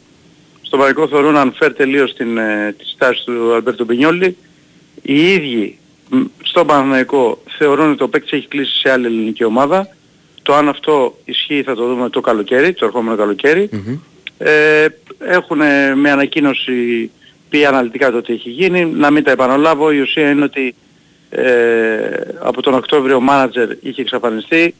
α, ενώ, ε, περιληπτικά τα λέω, παρά τις οχλήσεις των ανθρώπων του Παναθηναϊκού για συζητήσεις με τον Πινιόλη δεν σήκωνε τα τηλέφωνα. Ε, το Δεκέμβριο έγινε μια, ε, ο Παναθηναϊκός είχε κάνει τον Οκτώβριο ένα, μια πρόταση διπλασιασμού αποδοχών του τερματοφύλακα 700.000 ευρώ συν τα μπόνους έφτανε τις 800. Ο, το Δεκέμβριο έγινε νέα προσπάθεια με αύξηση αποδοχών Άρα ουσιαστική απάντηση ναι αύξηση δεν πήρε ο Παναθηναϊκός και φτάσαμε στο ραντεβού που έγινε την προηγούμενη Τετάρτη όπου ο Αλμπέρτο Μπρινιόλη ε, στο Γιάννη Λαφούζο όταν δέχτηκε α, την ε, πρόταση από τον πρώτο της ΠΑΕ Παναθηναϊκός να υπογράψει ε, να γίνουν δεκτές οι απαιτήσεις του τέλος πάντων, να πει τις απαιτήσεις του και θα γίνουν δεκτές η απάντηση είναι ότι δεν μπορώ να υπογράψω δεν θέλω να υπογράψω. Και από εκεί πέρα είχαμε το χθεσινό σκηνικό που στον Τερίμ ε, πριν την προπόνηση είπε ότι σύμφωνα με τα αυτά που έχει πει και πάει Παναθηναϊκός ότι, ο, ότι θέλει να μείνει και να παίξει σήμερα. Και λίγο μετά μόλις βγήκε από το γραφείο όταν ο Νιάς Παπαδημητρίου του είπε από τη στιγμή που θες να μείνεις να υπογράψεις ένα προσύμφωνο είπε δεν κατάλαβα, δεν θέλω να μείνω και νομίζω θα υπάρχει τοποθέτηση του Τερίμ για αυτό το θέμα επειδή Ναι. και αυτόν του έκανε εντύπωση αυτή η στάση. Ε, Παναθηναϊκός σήμερα αντιμετωπίζει την ΑΕΚ ένα πάρα πάρα πολύ σημαντικό παιχνίδι. Πρέπει να πω ότι έχει μια, ε, δημιουργηθεί μια αρνητική παράδοση του Παναθηναϊκού κοντά στην ΑΕΚ στα εκτός έδρας παιχνίδια. Πέρσι ε, δεν πέτυχε και γκολ στην Νέα Φιλαδέλφια, Ναι. ήρθε 1-0 και 0-0. Πρόπερσι δεν μπορούσε να κερδίσει εκτός έδρας. Η τελευταία νίκη του Παναθηναϊκού ήταν ε, επιβοχή μπόλων, ότι είχε κερδίσει ένα 2 με γκολ του Κουρμπέλη και του Μακέντο. Ο Παναθηναϊκός θέλει να σπάσει αυτό το αρνητικό σερί ε, των πέντε αγώνων χωρίς νίκη στην, ε, στην Νέα Φιλαδέλφια και αν κάνει μια νίκη να φυσικά να παραμείνει στην κορυφή και να έχει πολύ καλή ψυχολογία για τη συνέχεια. Τώρα για την εντεκάδα υπάρχουν πάρα πολλές απουσίες. Ε, Τζούρτζι, Τσέριν σημαντικές για τα χαφ λόγω τραυματισμών. Ο Γερεμέγεφ και αυτός τραυματισμό έχει και έμεινε εκτός αποστολής. Ε, ο Λοντίκεν τερματοφύλακας. Δεξιά παίζει τη θέση μεταξύ Βαγιανίδη και Κότσιρα. Αριστερά ο Χουάνκαρ. Ο... Στο κέντρο της άμυνας θεωρώ ότι τα φαβορεί είναι ο Γεντβάι με τον Αράο, παρότι επιστρέφει ο Σένκεφελντ, θα το δούμε αν θα παίξει ο Σένκεφελντ. Στα χαφ ο Ρούμπεν, ο Βιλένα και ο Μπερνάρ και μπροστά ο, ο Μαντσίνι, ο, ο Βέρμπιτς και ο Ιωαννίδης. Θεωρώ όμως ότι τη θέση του αμυντικού χαφ τη διεκδικεί επί ίσοις όροις και ο Ζέκα και καταλαβαίνετε ότι αν παίξει ο Σέκεφελτ πίσω θα παίξει ο Αράο αμυντικό χαφ. Αλλά επειδή μέχρι τώρα δεν το έχει δει αυτό με τον Αράο επειδή παίζει στο κέντρο της άμυνας. Δεν ξέρω αν σε αυτό το μάτς πάρει αυτή την απόφαση ο προπονητής. Έχω ξαναπεί ότι με τον Τερίμ είναι πολύ δύσκολο να βρούμε δεκάδα, γιατί Ναι. δεν δοκιμάζει κιόλας.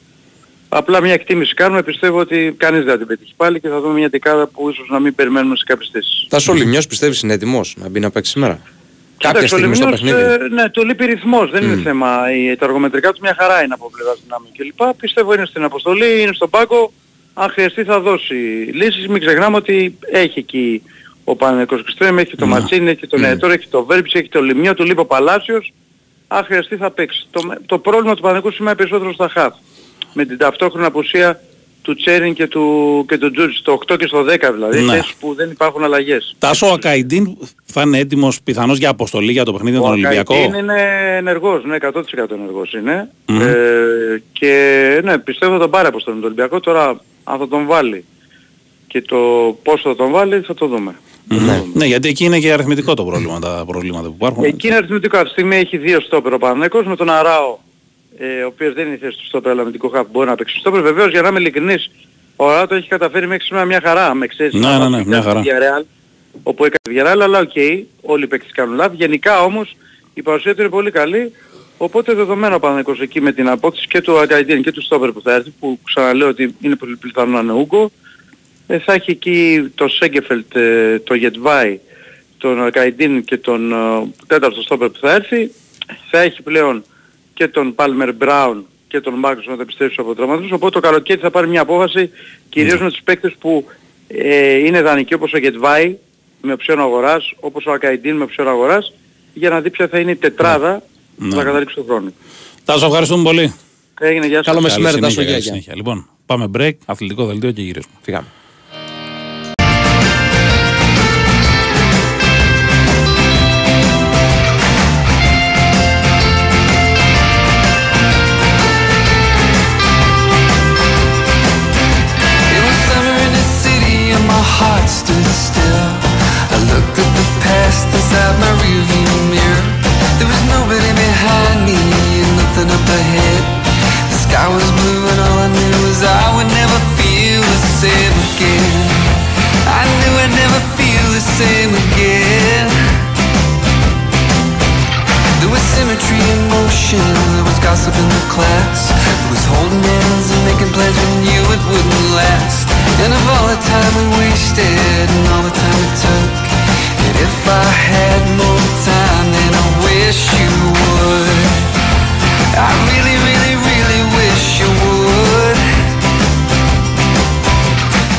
Επιστρέψαμε. Ναι.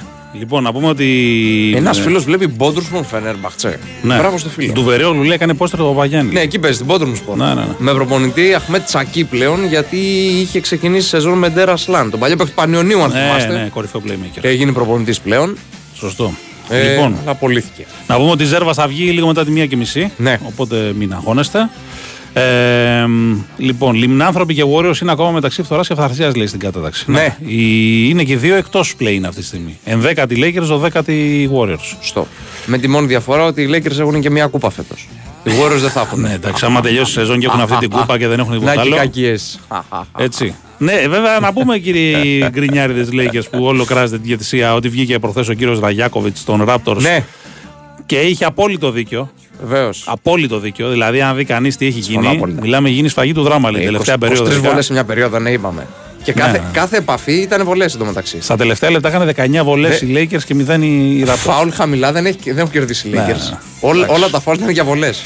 Τέλος πάντων. Έχει δίκιο ο κύριος Δραγιάκοβιτ. Έβγηκε και έκραξε ο Λεμπρόν εκεί, ήταν τρίποντο, δεν το δώσατε. Αού, αού. Έτσι, ο κύριος Κλάψα αυτός. και έγινε αυτό που έγινε. Όπως είχαμε και το άσχημο περιστατικό με, τη, με τον Κράουζ, ε, έτσι στους, ή Ναι. Κράουζ όπως το λένε τέλος πάντων. Ναι, οι, ναι.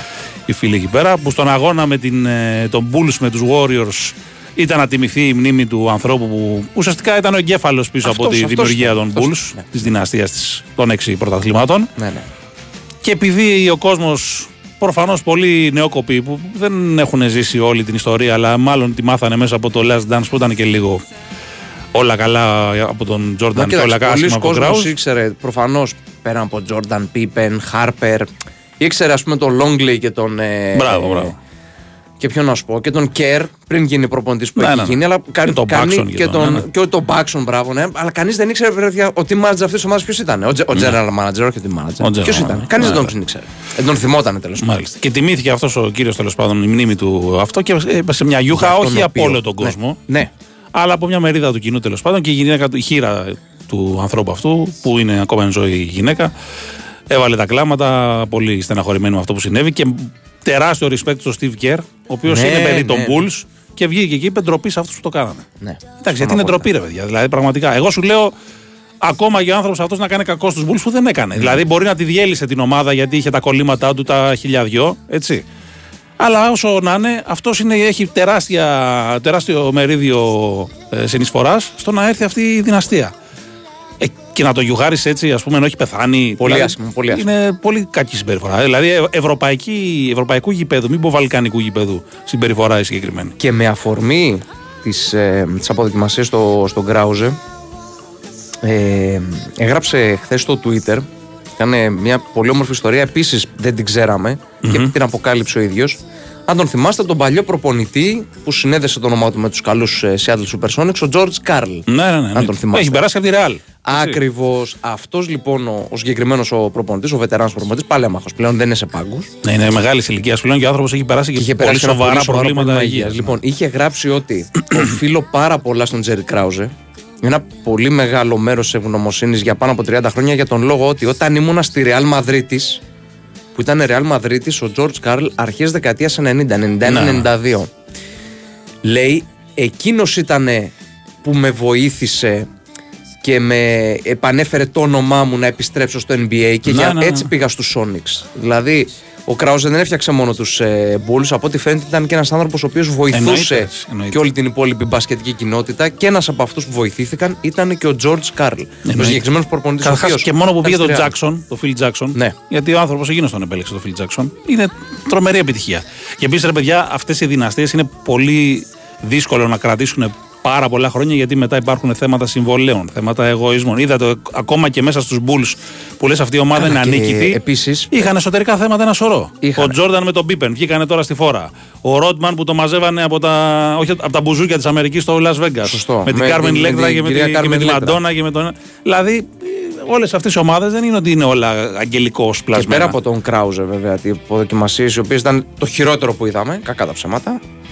Το δεύτερο χειρότερο ήταν ότι σε όλη αυτή την τελετή λείπανε και ο Τζόρνταν και ο Πίπεν. Ναι, εντάξει, οκ.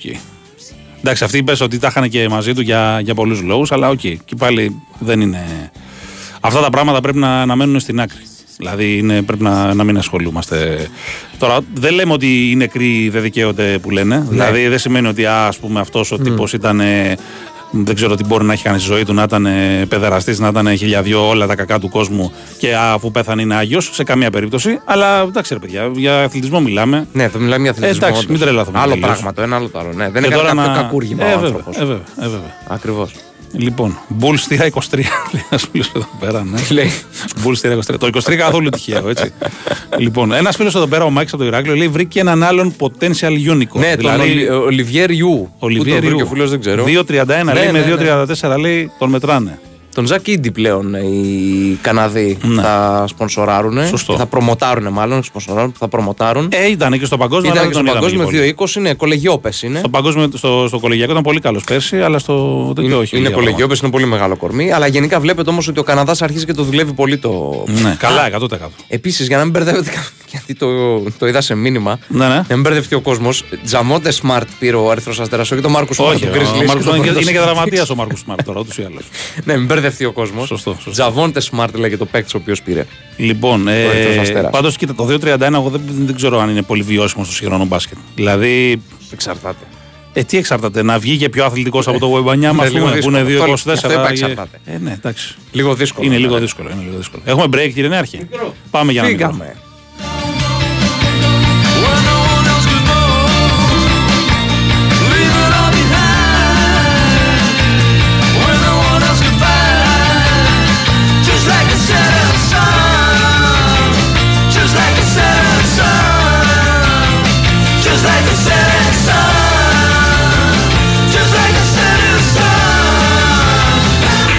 μην Φύγαμε. Η Winsport FM 94,6. Πιστεύουμε ότι κάθε άθλημα είναι συγκλονιστικό. Κάθε γκολ, κάθε παιχνίδι, κάθε πόντος, κάθε φάση. Από αυτά που μένουν στην ιστορία, ως εκείνα που θα μπορούσατε απλά να προσπεράσετε. Είτε πρόκειται για το τελευταίο ανάποδο ψαλίδι για να κερδιθεί το παιχνίδι, είτε για μια ισοπαλία χωρίς γκολ, ένα βροχερό βράδυ Δευτέρας. Έτσι, όποιο κι αν είναι το άθλημα, όποια κι αν είναι η στιγμή, με την Bet365 τίποτε δεν είναι συνηθισμένο. Ρυθμιστής ΕΕΠ. Συμμετοχή για άτομα άνω των 21 ετών. Παίξε υπεύθυνα. Η Winsport FM 94,6. Λοιπόν, όπως θέλει, λέει λέει ένας φίλος να αισθάνεται ο κόσμος για τον όποιο κράου, λέει: Εμείς είμαστε λέει αστυνομία σκέψης. Ρε φιλέ, δεν είπαμε να μην έχει τη γνώμη σου. Προφανώς και ο καθένας άνθρωπος δικαιούται να έχει τη γνώμη του. Αλλά όταν τιμάται η μνήμη ενός ανθρώπου, ο οποίος δεν έχει κάνει δά και κανένα έγκλημα κατά της ανθρωπότητας, Ναι. να τον γιουχάρεις και ενώ είναι παρούσα η οικογένειά του, ε, δεν το λες και πολύ κομψό. Και δεν τη είναι στη γνώμη ζωή, σου ας έτσι. μην- ας την έχεις Δεν για είναι τον στη εαυτό σου, ζωή, δεν χρειάζεται. έτσι. Ναι, και δεν είναι στη ζωή. Να Δηλαδή, περασπιστεί και τον εαυτό δηλαδή, δεν έχει αυτό το δικαίωμα. δηλαδή, πραγματικά, είπαμε. Μην έχουμε ανθρωποφαγία δηλαδή και σε τέτοια κατάσταση. Ηρεμία Στον λίγα. αθλητισμό γενικά δεν χρειάζεται τέτοια μίση. Έτσι. Τέλος πάντων. Λοιπόν, αν έχουμε δει Μεξικανό παίχτη τον Χιτ, χάει με χάκες ή γιάκες, όπως θες πάρτον. Ε, το, φυσικά τον έχουμε. Ναι. Εδώ τον είχα ξεχωρίσει, είχα κάνει και αναφορά ειδική πριν τον draft. Μ' άρεσε πάρα πολύ για αυτό το κολέγιο. Τρομερή φιγούρα. Αυτός ο τύπος που μόνο μπασκετμπολίστα θα θυμίζει. Περισσότερο για Μεξικανό δεξί μπακ ε, φέρνει στο σουλούπι του. Επιθετικός. Ναι, επιθετικός λες. με την κορδελίτσα του Μαζί με τον Ερνάντες, αν θυμάστε οι παλιοί. Ω, τον Ξανθό. ναι, ναι, ναι. Τον επιθετικό. Ναι, αλλά πολύ καλός. Θα ήταν δίδυμο αυτοί οι δύο μπροστά. Είναι από, και ήταν χαμηλά, χαμηλά στον draft. Ήταν, δεν ήταν δηλαδή top 10, ας πούμε, δεν ήταν lottery pick. Ήταν Ναι. αρκετά χαμηλά, αλλά ξέρουμε. ε, Το, το Miami έχει τρομερό Ξέρουμε, μάτι. hit, ναι, δεν χρειάζεται. Μην κοιτάτε καν την draft κάνουν οι hit. Εννοείται. Στοχευμένο, στοχευμένος όπως όλες οι κινήσεις στον Heat, με τελευταία είπαμε το διαζύγιο του. Σωστό.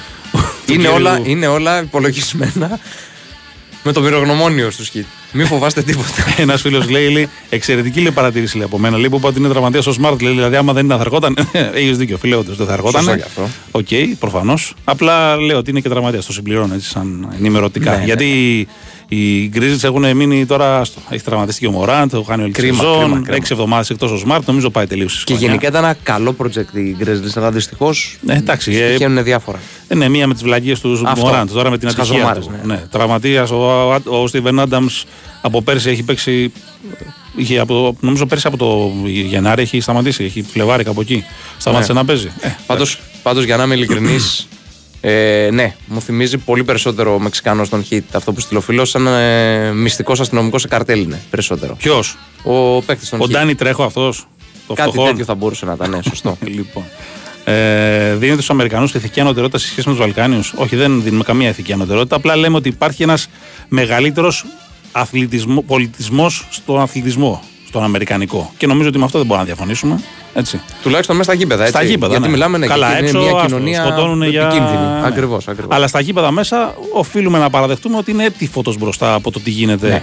στα Βαλκάνια ειδικά. Δηλαδή, ας πούμε, ναι, δεν κινδυνεύει να χάσει το μάτι του Ε, από ναι. κέρμα παίχτη στην ώρα του παιχνιδιού. Ένα.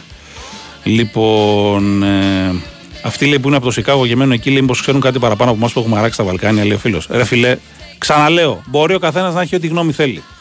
Αλλά μιλάμε για έναν άνθρωπο ο οποίος, αν έκανε κακό στην ομάδα που έκανε και καλό, Να σου μπορεί πω να έκανε κάτι. και κακό. Να σου πω κάτι. Μιλάμε για να- αθλητισμό. Όχι, το όχι, Γιουχάρης για- για να στον την νεκρό τη κλείνουμε. μέρα που τιμάται. Για να την κλείνουμε τη συγκεκριμένη κουβέντα. Έχει βγει και έχει τοποθετηθεί ένας άνθρωπος ο οποίος είναι κόσμημα για το NBA. Ένας άνθρωπος ο οποίος έχει συνεργαστεί με τον Κράουζε και έχει βγει και έχει τοποθετηθεί για το συγκεκριμένο συμβάν, το κακό συμβάν αυτό, το αρνητικό, ο Steve Kerr. Εκεί τελειώνει Ε, η εντάξει, υπόθεση. ναι. Τώρα καθόμαστε εμείς να συζητάμε και αυτό και εκείνο και Έλατε. το άλλο. Έλατε. Έχει, Λοιπόν. πει, έχει τοποθετηθεί ο Steve Kerr, τελείωσε. Τι να Λοιπόν, κάνουμε τώρα. θα πάμε να μιλήσουμε τώρα με Κώστα Νικολακόπουλο για το ρεπορτάζ του ποδοσφαιρικού Ολυμπιακού, ο οποίος σήμερα παίζει στις 5 με την Κυφυσιά εκτός έδρας. Θέλει να επιστρέψει στις νίκες. Έχει αρκετές απουσίες και πάλι. Έχει και μεταγραφικά νέα. Γενικά έχουμε να συζητήσουμε πολλά. Χαίρετε, τι κάνουμε; Καλώς τον, καλώς τον. Γεια σας, τι κάνετε; Είμαστε Μια χαρά, καλά. μια χαρά. Ο Ολυμπιακός σίγουρα έχει μπροστά του ένα πάρα πολύ κρίσιμο βαθμολογικά παιχνίδι για τον απλούστατο λόγο ότι εάν αποτύχει και σήμερα να κερδίσει τότε ε, θα έχει συμπληρώσει πέντε συνεχόμενα παιχνίδια χωρίς νίκη Ναι. κάτι το οποίο ουσιαστικά δεν ξέρω, νομίζω Προσπαθούμε να θα- θυμηθούμε πότε έγινε αυτό. Νομίζω ότι θα τον βγάλει κατα... στην πραγματικότητα θα τον βγάλει ανεξάρτητα το εκτός στόχων Ναι. για το πρωτάθλημα. Αν θεωρηθεί ότι ο Ολυμπιακός ε, μπορεί να το πάρει το πρωτάθλημα γιατί είναι αυτή τη στιγμή 8 βαθμούς πίσω ε. Μμμ. Λοιπόν, αν θεωρηθεί ότι ο Ολυμπιακός μπορεί ε, να το πάρει το πρωτάθλημα με, τις κακές, με τόσες κακές εμφανίσεις και κυρίως άσχημα αποτελέσματα που έχει τον ε, τελευταίο καιρό, τότε έτσι δεν είναι. Ναι. Δεν, ε, πρέπει, πρέπει να επιστρέψει στις νίκες. Τι να κάνουμε, αυτή είναι η πραγματικότητα. Αν δεν μπορεί, πάει να πει ότι δεν μπορεί. Τι να κάνουμε δηλαδή τώρα. Έτσι είναι. Εντάξει, Ο βέβαια, Ολυμπιακός, θέλω να βλέπ- σας ναι. θυμίσω Ναι. κάτι, ότι ε, δεν είναι μόνο, ας βγάλουμε το μάτς κυπέλου. Μμμ. Δεν είναι μόνο τα τρία τελευταία παιχνίδια πρωταθλήματος. ε, αν το βάλουμε στα πέντε τελευταία παιχνίδια πρωταθλήματος, πέντε, ε, Ναι, ναι. ο Ολυμπιακός έχει κερδίσει μόλις σέρες. Σωστά. Πέντε μάτς, μία νίκη. Δηλαδή σήμερα χωρίς νίκη θα είναι έξι μάτς με μία νίκη. Ε, συγγνώμη, δεν μπορείς να είσαι διεκδικητής τίτλου με έξι μάτς με μία νίκη. Δεν γίνεται. Μετά θα πρέπει να κάνεις 18 νίκες ως το τέλος. Συγγνώμη, αλλά δεν γίνονται αυτά τα πράγματα. Άρα η επιλογή του είναι να μπορέσει να επιστρέψεις στις νίκες και παράλληλα να κοιτάξει να, να έχει και τις λιγότερες δυνατές απώλειες εν ώψη της ρεβάνς κυπέλου με τον Παναθηναϊκό Βέβαια. Ναι, ναι. που κατά τη γνώμη μου δεν ξέρω αν είμαι λάθος ή όχι Μμμ. θα έπρεπε σήμερα με την Κηφισιά ο Ολυμπιακός να ξεκουράσει όσο το δυνατόν περισσότερους παίχτες και άλλους δηλαδή εκτός από τον Αλεξανδρόπουλο ε, και τον ε, Ρίτσαρτς που έχουν κάποια θέματα τραυματισμών Δεν είναι σχετικά αυτά δεν όμως, φαίνεται, έτσι, συγγνώμη, είναι- δεν φαίνεται να είναι σοβαρά, Μμμ. αλλά ε, ο- δεν θα παίξουν, θα τους προφυλάξει.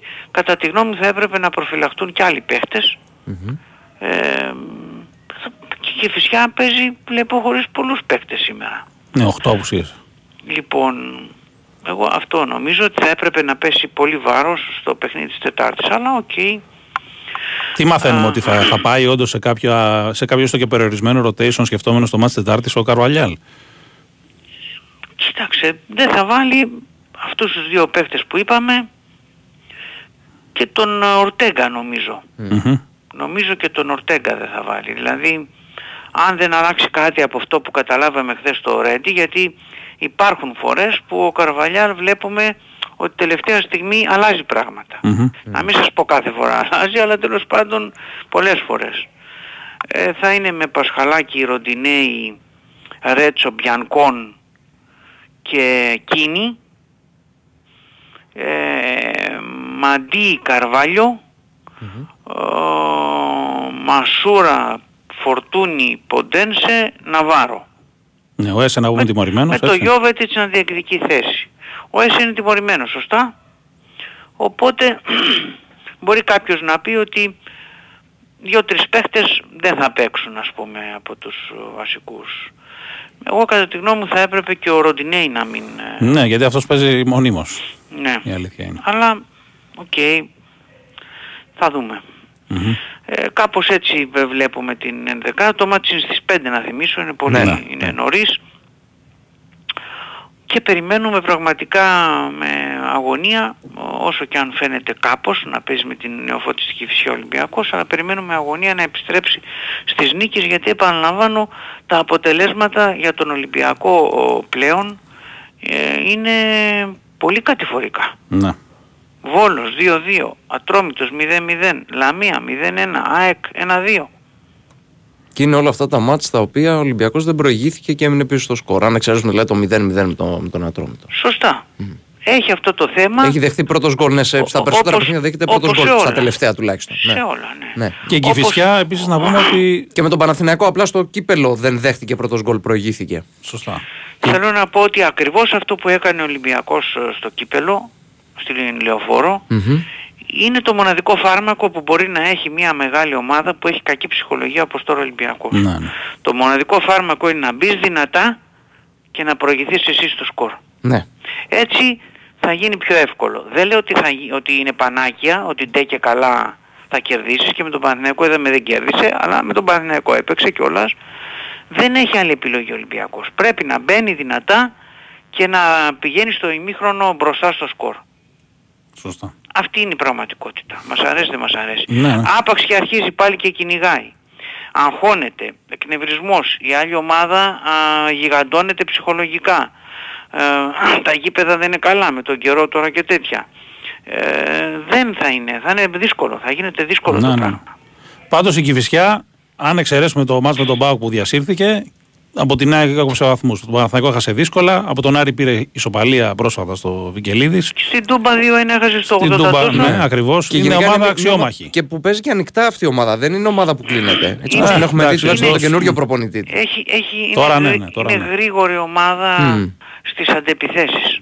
Ναι, ναι. Με τον Πανσεραϊκό πραγματικά δηλαδή έβγαζε τη μία ευκαιρία μετά την άλλη. Ήταν μαγική εικόνα. Ήταν το μάτς για 0-5 και έληξε 1-1 τις προάλλες. Αλλά είπαμε τώρα, αν δεν μπορείς πάλι να κερδίσεις, δεν έχει νόημα να συζητάμε. Ναι, ναι. Δεν έχει νόημα. Την άλλη Κυριακή ο Ολυμπιακός θα πάει στο Χαριλάου. Τον Χαριλάου, ναι. Και η διαφορά είναι στους 5 από τον Άρη τώρα, έτσι. Δηλαδή δεν είναι ότι είναι ασφαλείας που λένε. Καμία ασφάλεια.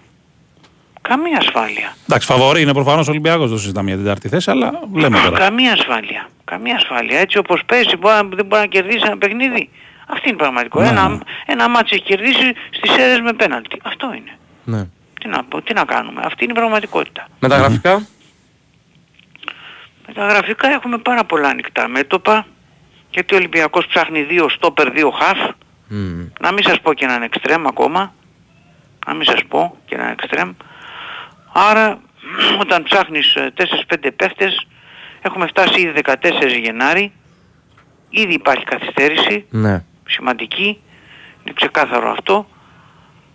Ο, νομίζω ότι... Μόνο ένας εξτρέμ έχει έρθει στην ουσία. Και έχει παίξει τα πρώτα του λεπτά. Και ο επιθετικός βέβαια ο Ναβάρο. Ναι, εξτρέμ έχει παίξει, έχει, είναι πολύ πίσω ακόμα. Μμ.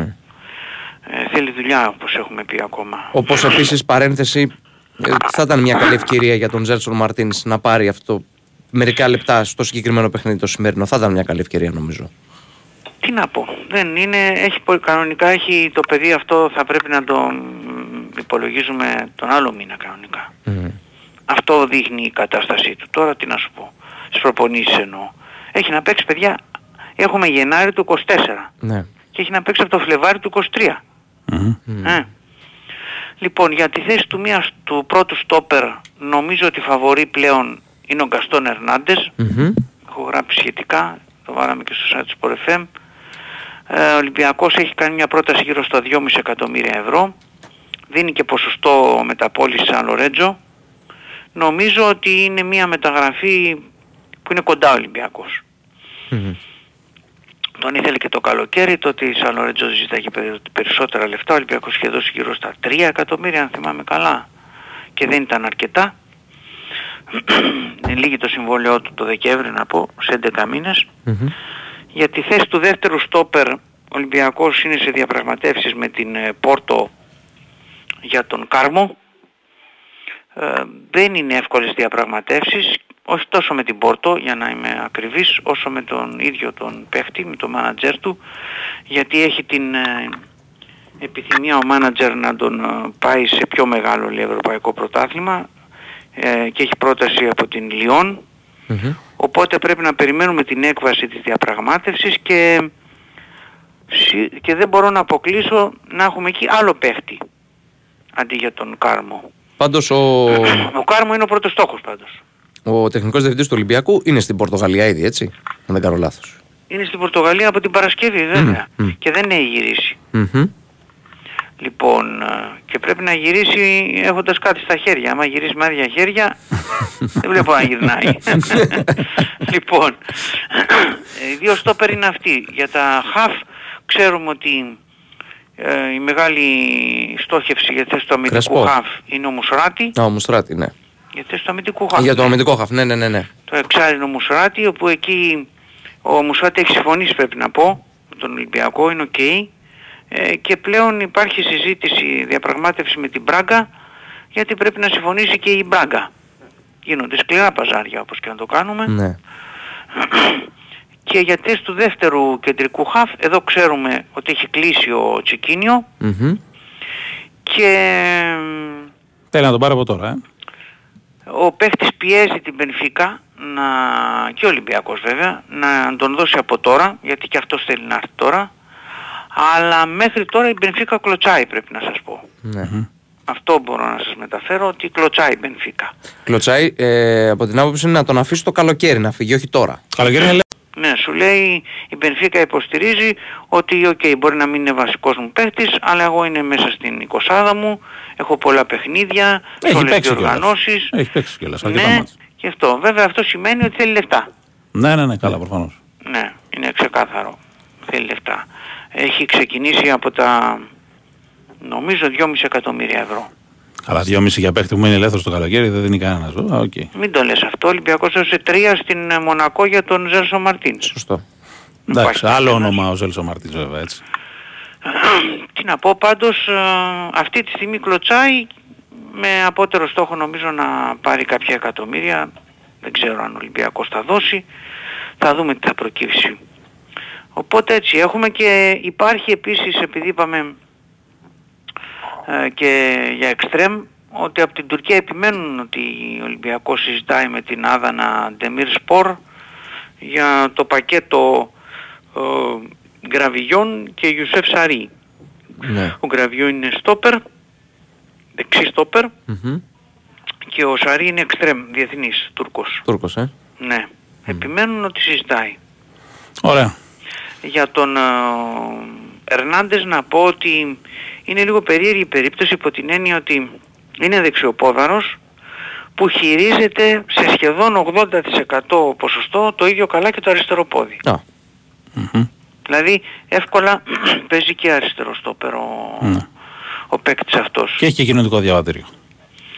Νομίζω πως είναι λάθος του Α, το transfer Transfermarkt, market. γιατί το είναι ισπανό, ισπανικό διαβατήριο. οκ. Ναι και νομίζω ότι δεν έχει. Ωραία, ωραία. οκ. Νομίζω ότι δεν έχει. Αν θυμάμαι καλά, από το καλοκαίρι μου είχαν πει ότι ήταν λάθος το transfer market. Έχει πάντως ήδη ένα Αντίθετα- κοινοτικό ο Ολυμπιακός πλέον, τον ΕΣ, έτσι, που έχει πάρει πο, πολωνικό, αν δεν κάνω Ναι, λάθος, διαβατήριο. αντίθετα νομίζω ότι ο Μουσοράτη που τον έχει το transfer market ε, μη κοινοτικό, νομίζω ότι έχει κοινοτικό. Α, οκ. Αυτή η εντύπωση έχω παιδιά. Ωραία. Ευχαριστούμε πολύ. Να είστε καλά. Καλή συνέχεια, Κώστα, καλή για καλό συνέχεια. μεσημέρι. Πάμε Καλή. σύντομο break, γυρίζουμε με Νίκο Ζέρβα για να έχουμε και τσακίρι στο τέλος.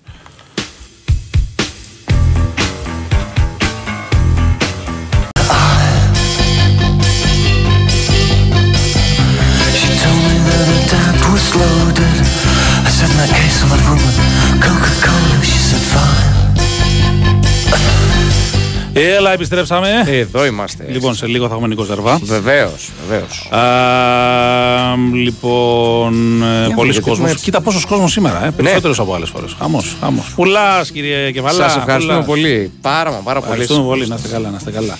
Λοιπόν, ε, πόσο είναι η Φενέρ; Πόσο είναι η Φενέρ, αυτό θέλω να δω τι γίνεται στα αποτελέσματα τα οποία έχουμε. Τα σκόρ μάλλον τα οποία έχουμε τα μάτια εξέλιξης. Στην Τουρκία λοιπόν. Bodrum Spor ή Bodrum Spor, όπως θέλετε Μπο- πείτε μπο- την Bodrum. Φενέρμπαχτσε είναι 77-82. Ντέρμπι, ντέρμπι. το κάναμε, ντέρμπι. Να πούμε Ναι. ότι έχει τραυματισμούς και η Ρεάλ, έτσι.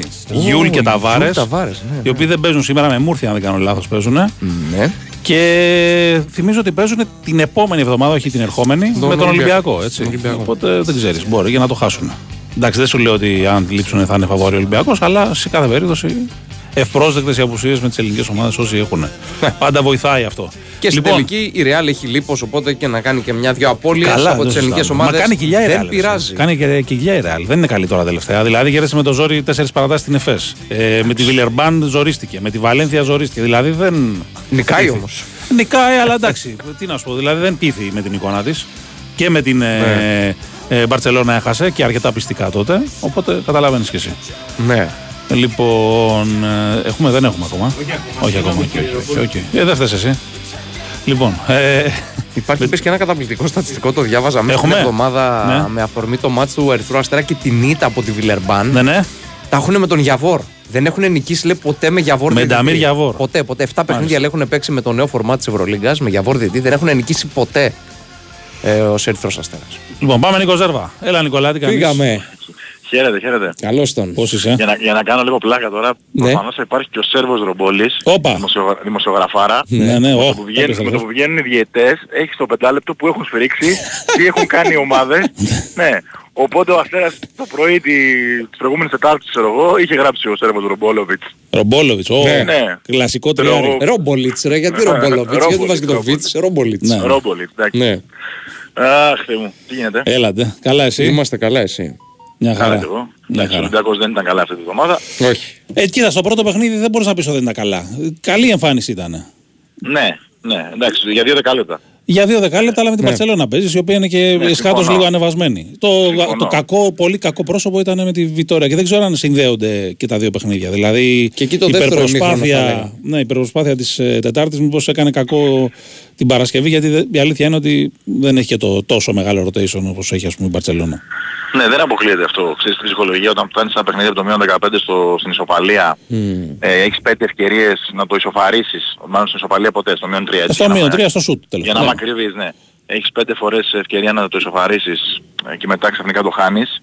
Ίσως να έχει παίξει κάποιο ρόλο, αλλά ε, νομίζω ότι ο Ολυμπιακός είναι μια ομάδα που είναι πάρα πολύ εμπειρή από αυτή τη διοργάνωση και στο τέλος της ημέρας, εκτός από τα αγωνιστικά που μπορούμε να συζητάμε για πολύ, πολλές ώρες, ε, αυτό που σε κάνει να ξεχωρίζεις είναι το κατά πόσο διαχειρίζεσαι τις πολύ μεγάλες νίκες και τις πολύ κακές ήττες. Ναι. Ναι. Ε, και είναι κάτι το οποίο εκεί στα τέλη Νοεμβρίου το είχα γράψει στο site Sport FM ότι ε, να κάνουμε κουβέντα. Έχουν γίνει λάθη, βεβαίως, έχουν γίνει. Ε, θα μπορούσαν να γίνουν τα πράγματα αλλιώς, βεβαίως. Υπάρχουν δικαιολογίες, ναι.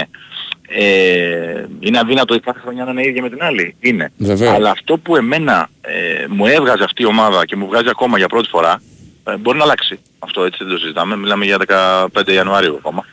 Είναι ότι έχει χάσει αυτό το, το πνεύμα του, του νικητή που είχε.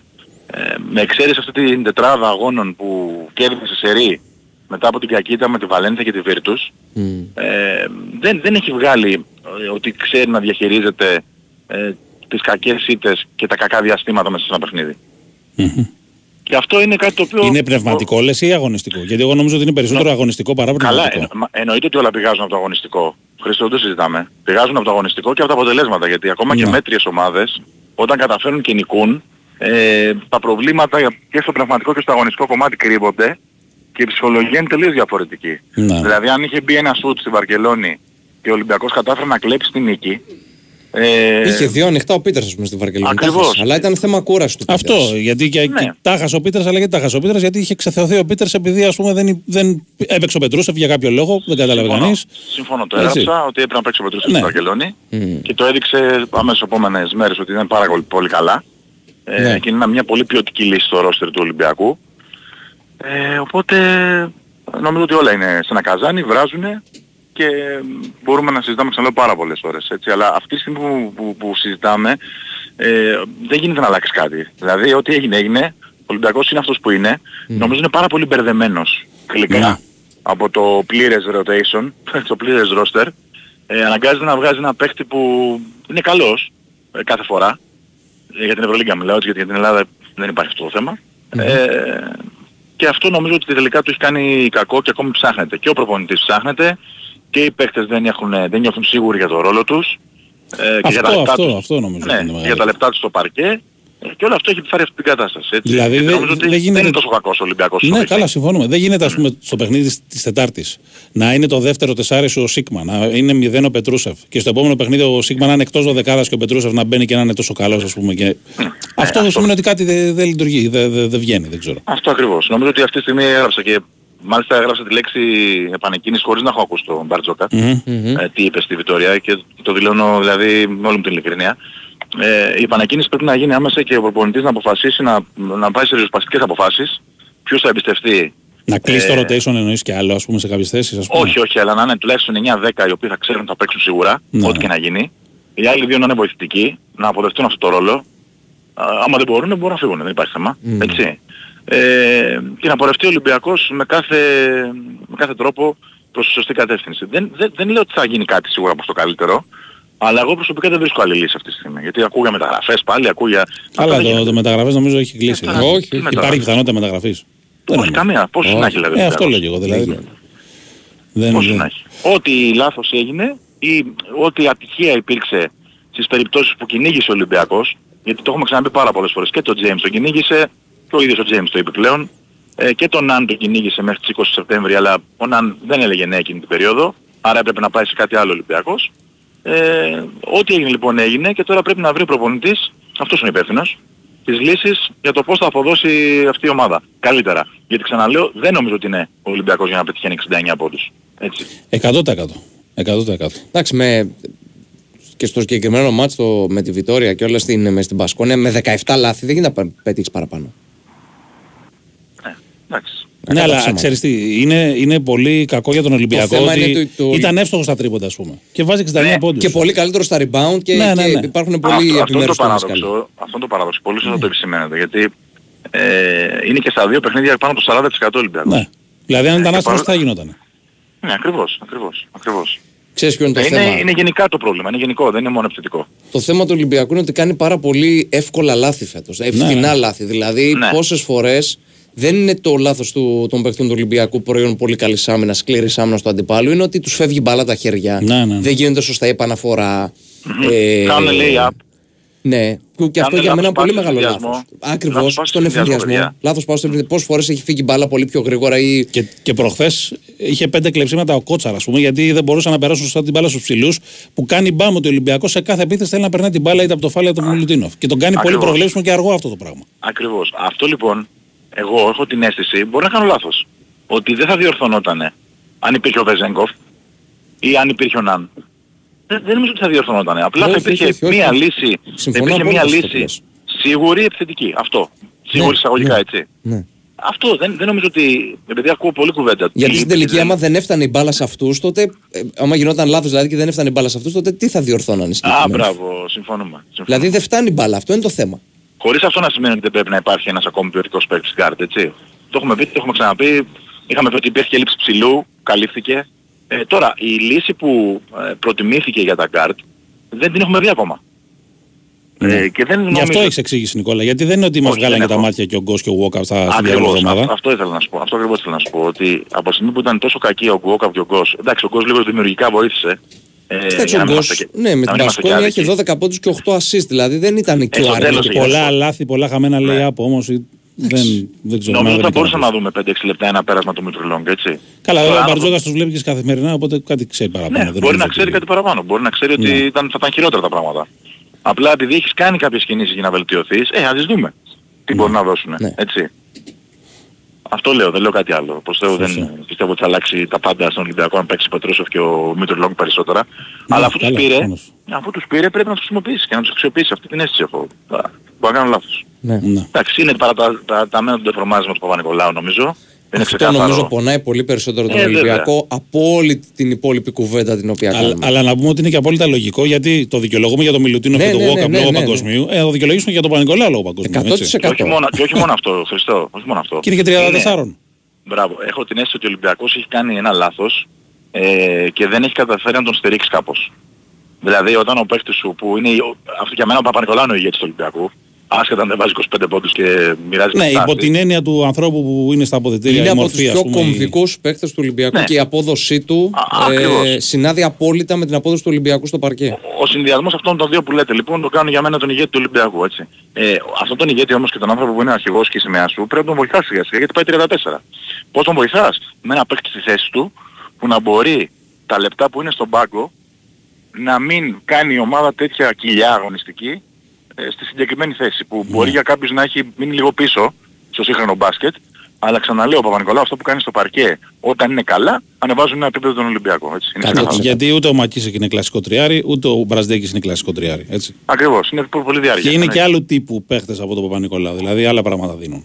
Εννοείται, εννοείται. Αυτή Ε, νομίζω ότι είναι η πιο μπασκετική ανάλυση του Αυτό, τι αυτό, συμβαίνει. Ναι. Νικόλα, εν ώψη αυριανού αγώνα, περιμένεις κάτι διαφορετικό ή. Εντάξει, αύριο περισσότερο είναι για ξεμούδιασμα γιατί με τη Μακάμπινο τελικός στην Πέμπτη τώρα. Έτσι, ό,τι και να Ναι, κάνουμε. συμφωνώ. Συμφωνώ. Είναι από τα το χρησιμότερο παιχνίδι μέχρι στιγμής της χρονιάς. Και Όλα άμα τη σημαίνει ότι- διπλώσει κιόλας θα είναι και διπλό το κέρδος επίσης. Ναι, το, ε, αν, αν υπάρχει κάτι θετικό τώρα σε όλη την ιστορία είναι ότι ο Ολυμπιακός όλους τους από πάνω Είναι το πρόγραμμα. Φενέρ, Έχει- έχει καλό Παναθηναϊκό, Βίρτους, ε, τους έχει μέσα. Ναι, ναι, έχει καλό πρόγραμμα σε αυτό. Αυτό είναι καλό Σε και τη αυτό. Μακάμπη, έτσι. Ε, είναι κάτι όμως που έχω πει από την αρχή του πρώτου του δεύτερου γύρου ότι ο Ολυμπιακός αν θέλει να μην έχει προβλήματα πρέπει να κερδίσει όλα τα παιχνίδια στο σετ. Δεν υπάρχει άλλο αποτέλεσμα. Μόνο νίκησε. Έχει άλλα έξι αν δεν κάνω λάθος. Πρέπει Ναι. και τα έξι να τα νικήσει. Ναι, και είναι και ζώρικα Ε, έξι, έτσι. Δηλαδή όλα είναι Εφές, ζώρικα. Φενέρ, Μακάμπι. Είναι, είναι ζώρικα. Αν, εξε, πρόσεξε, αν εξαιρέσεις το μάτς με τη Real το εκτός έδρας, ο Ολυμπιακός το διάστημα ε, 30 Γενάρη με μέχρι και 1η Μάρτη, όχι θα σου πω εγώ μέχρι και 7 Μαρτίου, 14 είναι το τέρμι με τον Παναθηναϊκό στο, στο ΣΕΦ, έχει μία ευκαιρία βάσει προγράμματος να εκτοξευθεί. Γιατί έχει; Άλμπα μέσα, Μπάγερν έξω, Βαλένθια έξω, Ζαλγκύρης έξω, Βίρτους μέσα. Ναι. Μόνο τη Ρεάλ έξω έχει που είναι το. Αυτό πολύ είπα, την δύσκολο. εξαιρώ τη Real Ναι. έξω. Έχει ένα, αυτό το γκρουπ αγώνων, των 5-6 αγώνων το, τα οποία έχει, τους 5 αγώνες που έχει, είναι με βατούς αντιπάλους.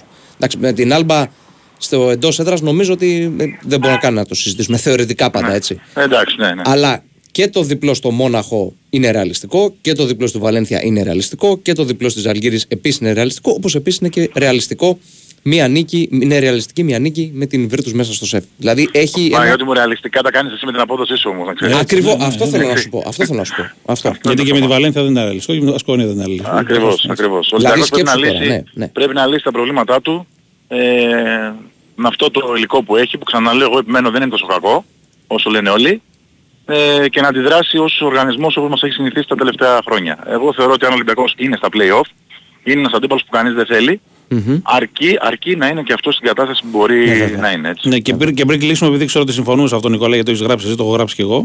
Ε, ε, γελάω πραγματικά όμως που πιστεύουν ότι ο Μπαρτζόκας πρέπει να φύγει. Δηλαδή, πραγματικά. δηλαδή, βρήκε ο Εντάξει, Ολυμπιακός έναν άνθρωπο που έχει αλλάξει τη σύγχρονη ιστορία του τα τελευταία χρόνια συζητάμε τέλος τώρα. πάντων. Και επειδή ας πούμε μπορεί να στράβωσαν να μην πέτυχαν κάποιες επιλογές, να, να έγιναν όντως λάθη. Να λέμε να φύγει από τους άνθρωπου για να έρθει ποιος. Μα τι συζητάμε τώρα. Ο, τε- Ακόμα και αν δεν ο, πάρει- ο τέτοιος, ο Φουφουτός. Ακόμα, ακόμα και αν δεν πάρει τίποτα στο τέλος του έτους, ακόμα δεν Ακριβώς, πάρει, δεν πάρει ακριβώς. πουθενά, Ε, έχει μα τι κερδίσει λέμε το τώρα. δικαίωμα να κάνει λάθη. Εννοείται ότι η καλόπιστη κριτική είναι αναγκαία. Δεν Ναι. το συζητάμε. Κανείς δεν είναι ο Πάπας. Και ο ίδιος Εννοείται, το, εννοείται, το εννοείται, λέει, έτσι. εννοείται. Δεν, ε, είναι ένας άνθρωπος ο οποίος αναλέω το χειροκροτήσαν στο αεροδρόμιο και είπε συγγνώμη. Ζήτησε συγγνώμη στον κόσμο. Μμμ. Ε, αυτό νομίζω ότι καταλαβαίνει κανείς τι σημαίνει για τον οργανισμό ο Μπαρζόκας. Και, Ότι μην, είναι και, μην, ικανός- και να μην ψαρώνει ο κόσμος από τις φωνές στα Twitter και τα λοιπά, αυτούς που ξέρεις που κάνουν Ναι, πάντα μωρά, αυτά θόρυβο, αλλά είναι τα λίγοι. πιο πολλά είναι στημένα κιόλας. Ναι, Τα πιο ναι. πολλά είναι και στημένα τώρα. Εντάξει, Καθένας και, πάω- και κάποια δεν είναι κιόλας, γιατί είναι κάποιοι που είναι γνωστοί και απλά ξέρεις, είναι από μακριά, δεν είναι αυτοί που. Ναι, τρέφονται τώρα από αυτό. Τώρα, εγώ εντάξει. ξέρω ότι την, την Πέμπτη θα πάει 12.000 κόσμου στο γήπεδο και αυτοί δεν κάνουν φασαρία, στηρίζουν. Αυτούς έχει ανάγκη ο οργανισμός. Ξαναλέω με την κριτική να είναι καλόπιστη και καλοδεχούμενη, έτσι. Κανείς δεν είναι υπέρ κριτικής. Αλλά δεν υπάρχει περίπτωση καμία Ναι, τέτοια ναι. να, Ναι, να ναι. αποχωρήσει η Μπαρτζόκα, μην το συζητάμε τώρα. Ό,τι και να γίνει στο τέλος της χρονιάς. Ο Ακριβώς. Μπαρτζόκα θα είναι για πολλά χρόνια στο Λιντάρογο. Νικόλα, ευχαριστούμε πάρα πολύ. Εγώ, εγώ, παιδιά, καλή συνέχεια. Καλή συνέχεια, γεια, γεια. Πάμε Φύγαμε, σύντομο break ναι. και γυρίζουμε με Γιώργο Τσακύρη. Η Winsport FM 94,6. Μάθε τι παίζει με την Big Win. Και σήμερα η Big Win σε βάζει στα γήπεδα της Ελλάδας και σου κάνει πάσα στους σημαντικότερους αγώνες της ημέρας. Ακόμη ένα μεγάλο ντέρμπι ΑΕΚ Παναθηναϊκός έρχεται στον αέρα του Big Win Sport FM 94,6. Σήμερα συντονιστείτε από νωρίς για να μπείτε στο ρυθμό της απόλυτης μάχης κορυφής και στις 8.30 ακούστε όλα όσα θα συμβούν στην αναμέτρηση της ΑΕΚ με τον Παναθηναϊκό στο ντέρμπι της βραδιάς. Την ίδια ώρα ο ΠΑΟΚ φιλοξενεί στην Τούμπα τον Πας Γιάννηνα έχοντας στο μυαλό του και το παιχνίδι στην ΟΠΑ Παρίνα ενώ στις 5 ο Ολυμπιακός αντιμετωπίζει εκτός έδρας στην Κηφισιά. Το πρόγραμμα της ημέρας συμπληρώνουν τα μάτς Πανετολικός Άρης στις 3 και Αστέρας Τρίπολης Βόλος στις 5.30. Μετά το σφύριγμα της λήξης, η δράση μεταφέρεται στο στούντιο για τον απόϊχο του μεγάλου ντέρμπι ΑΕΚ Παναθηναϊκός, ρεπορτάζ για όλα τα μάτς και με τα μεσονύχτια επικοινωνία με τους ακροατές μόλις ανοίξουν οι γραμμές. Όλα αυτά εδώ, στον Big Win Sport FM 94,6. Αυτοί ήταν οι μεγαλύτεροι αγώνες της ημέρας. Χορηγία ενότητας Big Win. Ρυθμιστή σε ΕΠ. Συμμετοχή για άτομα άνω των 21 ετών. Παίξε υπεύθυνα. Η Winsport FM 94,6.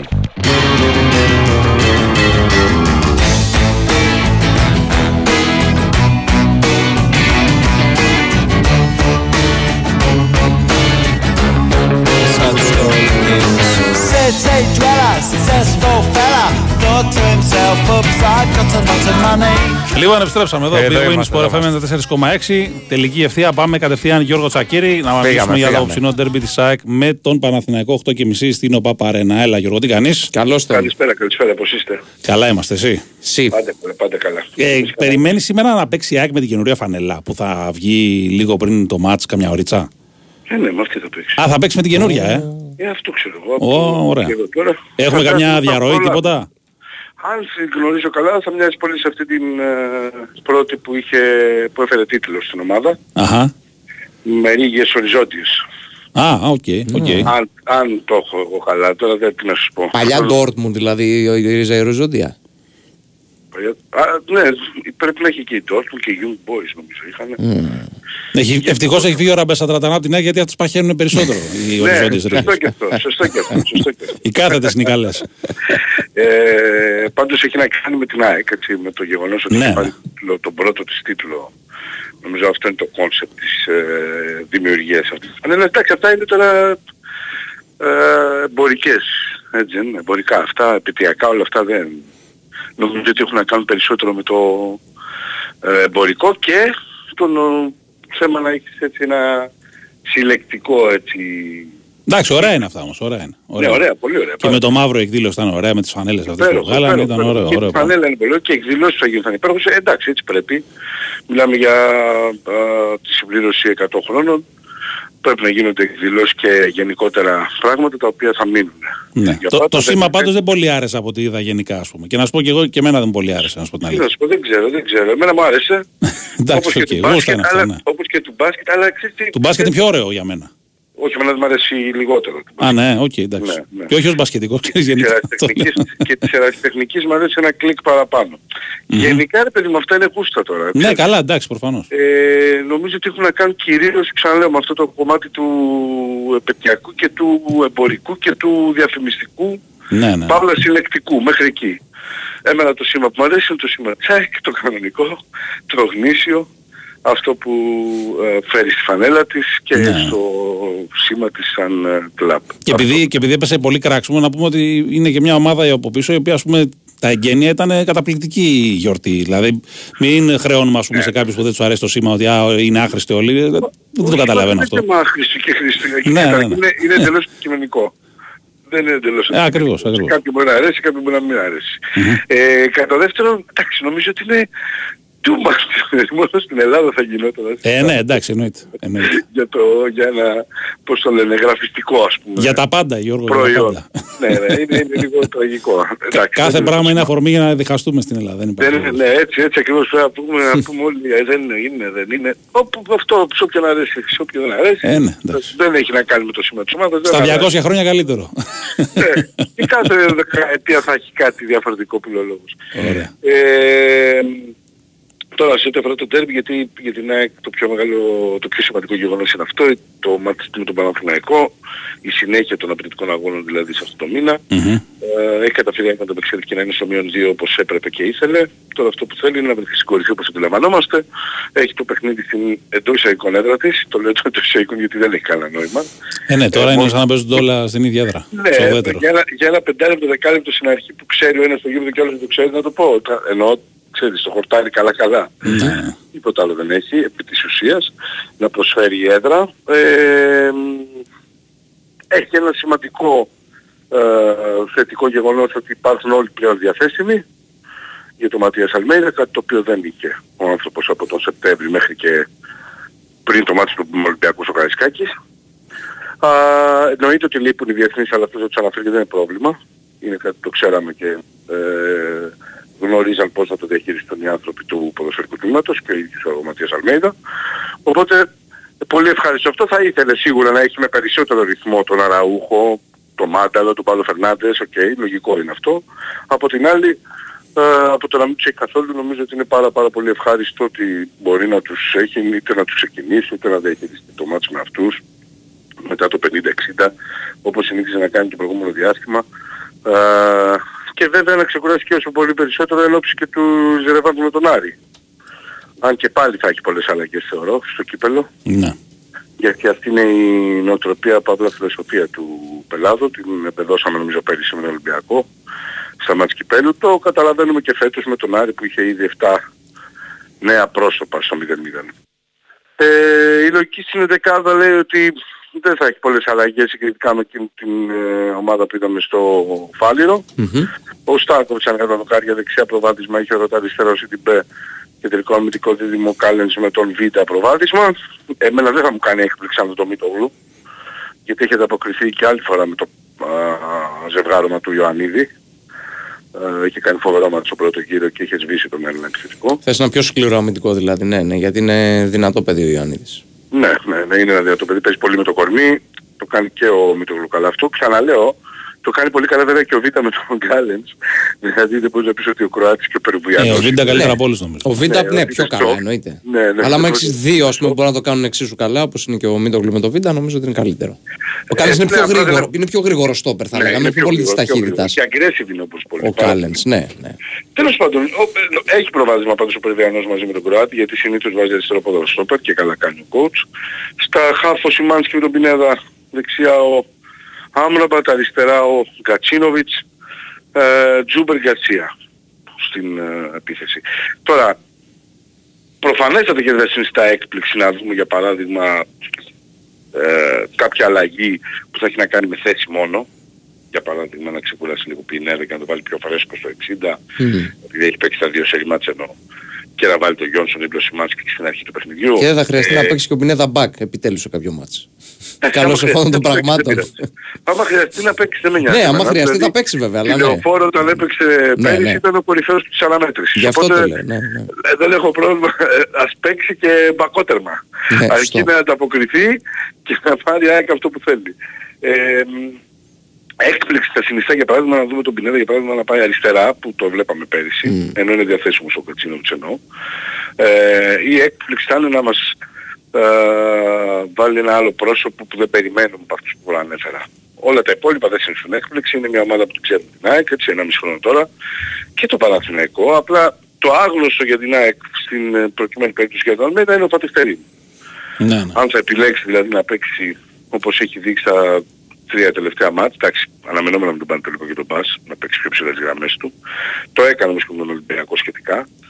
Οπότε αν επιλέξεις να παίξει με αυτόν τον τρόπο, είναι κάτι διαφορετικό για την ΑΕΚ από ό,τι μέχρι στιγμής με τον Γιωβάνοβιτς. Ε, ο, οι πράσινοι αντιμετώπιζαν την ΑΕΚ στο περίμενε. Να δούμε αν θα το αλλάξει αυτό ο Φατιχτερίν και τι θα προκαλέσει αυτό, αν θα προκαλέσει κάποια αλλαγή από την ΑΕΚ, έτσι. Και από τις επιλογές του Ματίας του δεν το βλέπω. Νομίζω ότι θα επιδιώξει να πάει με την ε, ποδοσφαιρική νοοτροπία και φιλοσοφία που μας έχει συνηθίσει, να κάνει δηλαδή το παιχνίδι της ΑΕΚ, της βγει δεν της βγει, με αυτόν τον τρόπο που ξέρει να παίζει, θα παίξει, με, με στόχο και επιδίωξη τη νίκη. Ωραία, με τα γραφικά δεν έχουμε κάτι, έτσι; Όχι, όταν έχουμε θα τα πούμε όλα. Ωραία, ωραία. Ωραία. Να είσαι καλά, Γιώργο. Ευχαριστούμε Γιώργα ρε. Καλή συνέχεια. Γεια σου, Ευχαριστούμε γεια, πολύ. Γεια. Λοιπόν, τα μαζεύουμε. Ναι. Ευχαριστούμε, Νέαρχο Κυριαζόπουλο. Με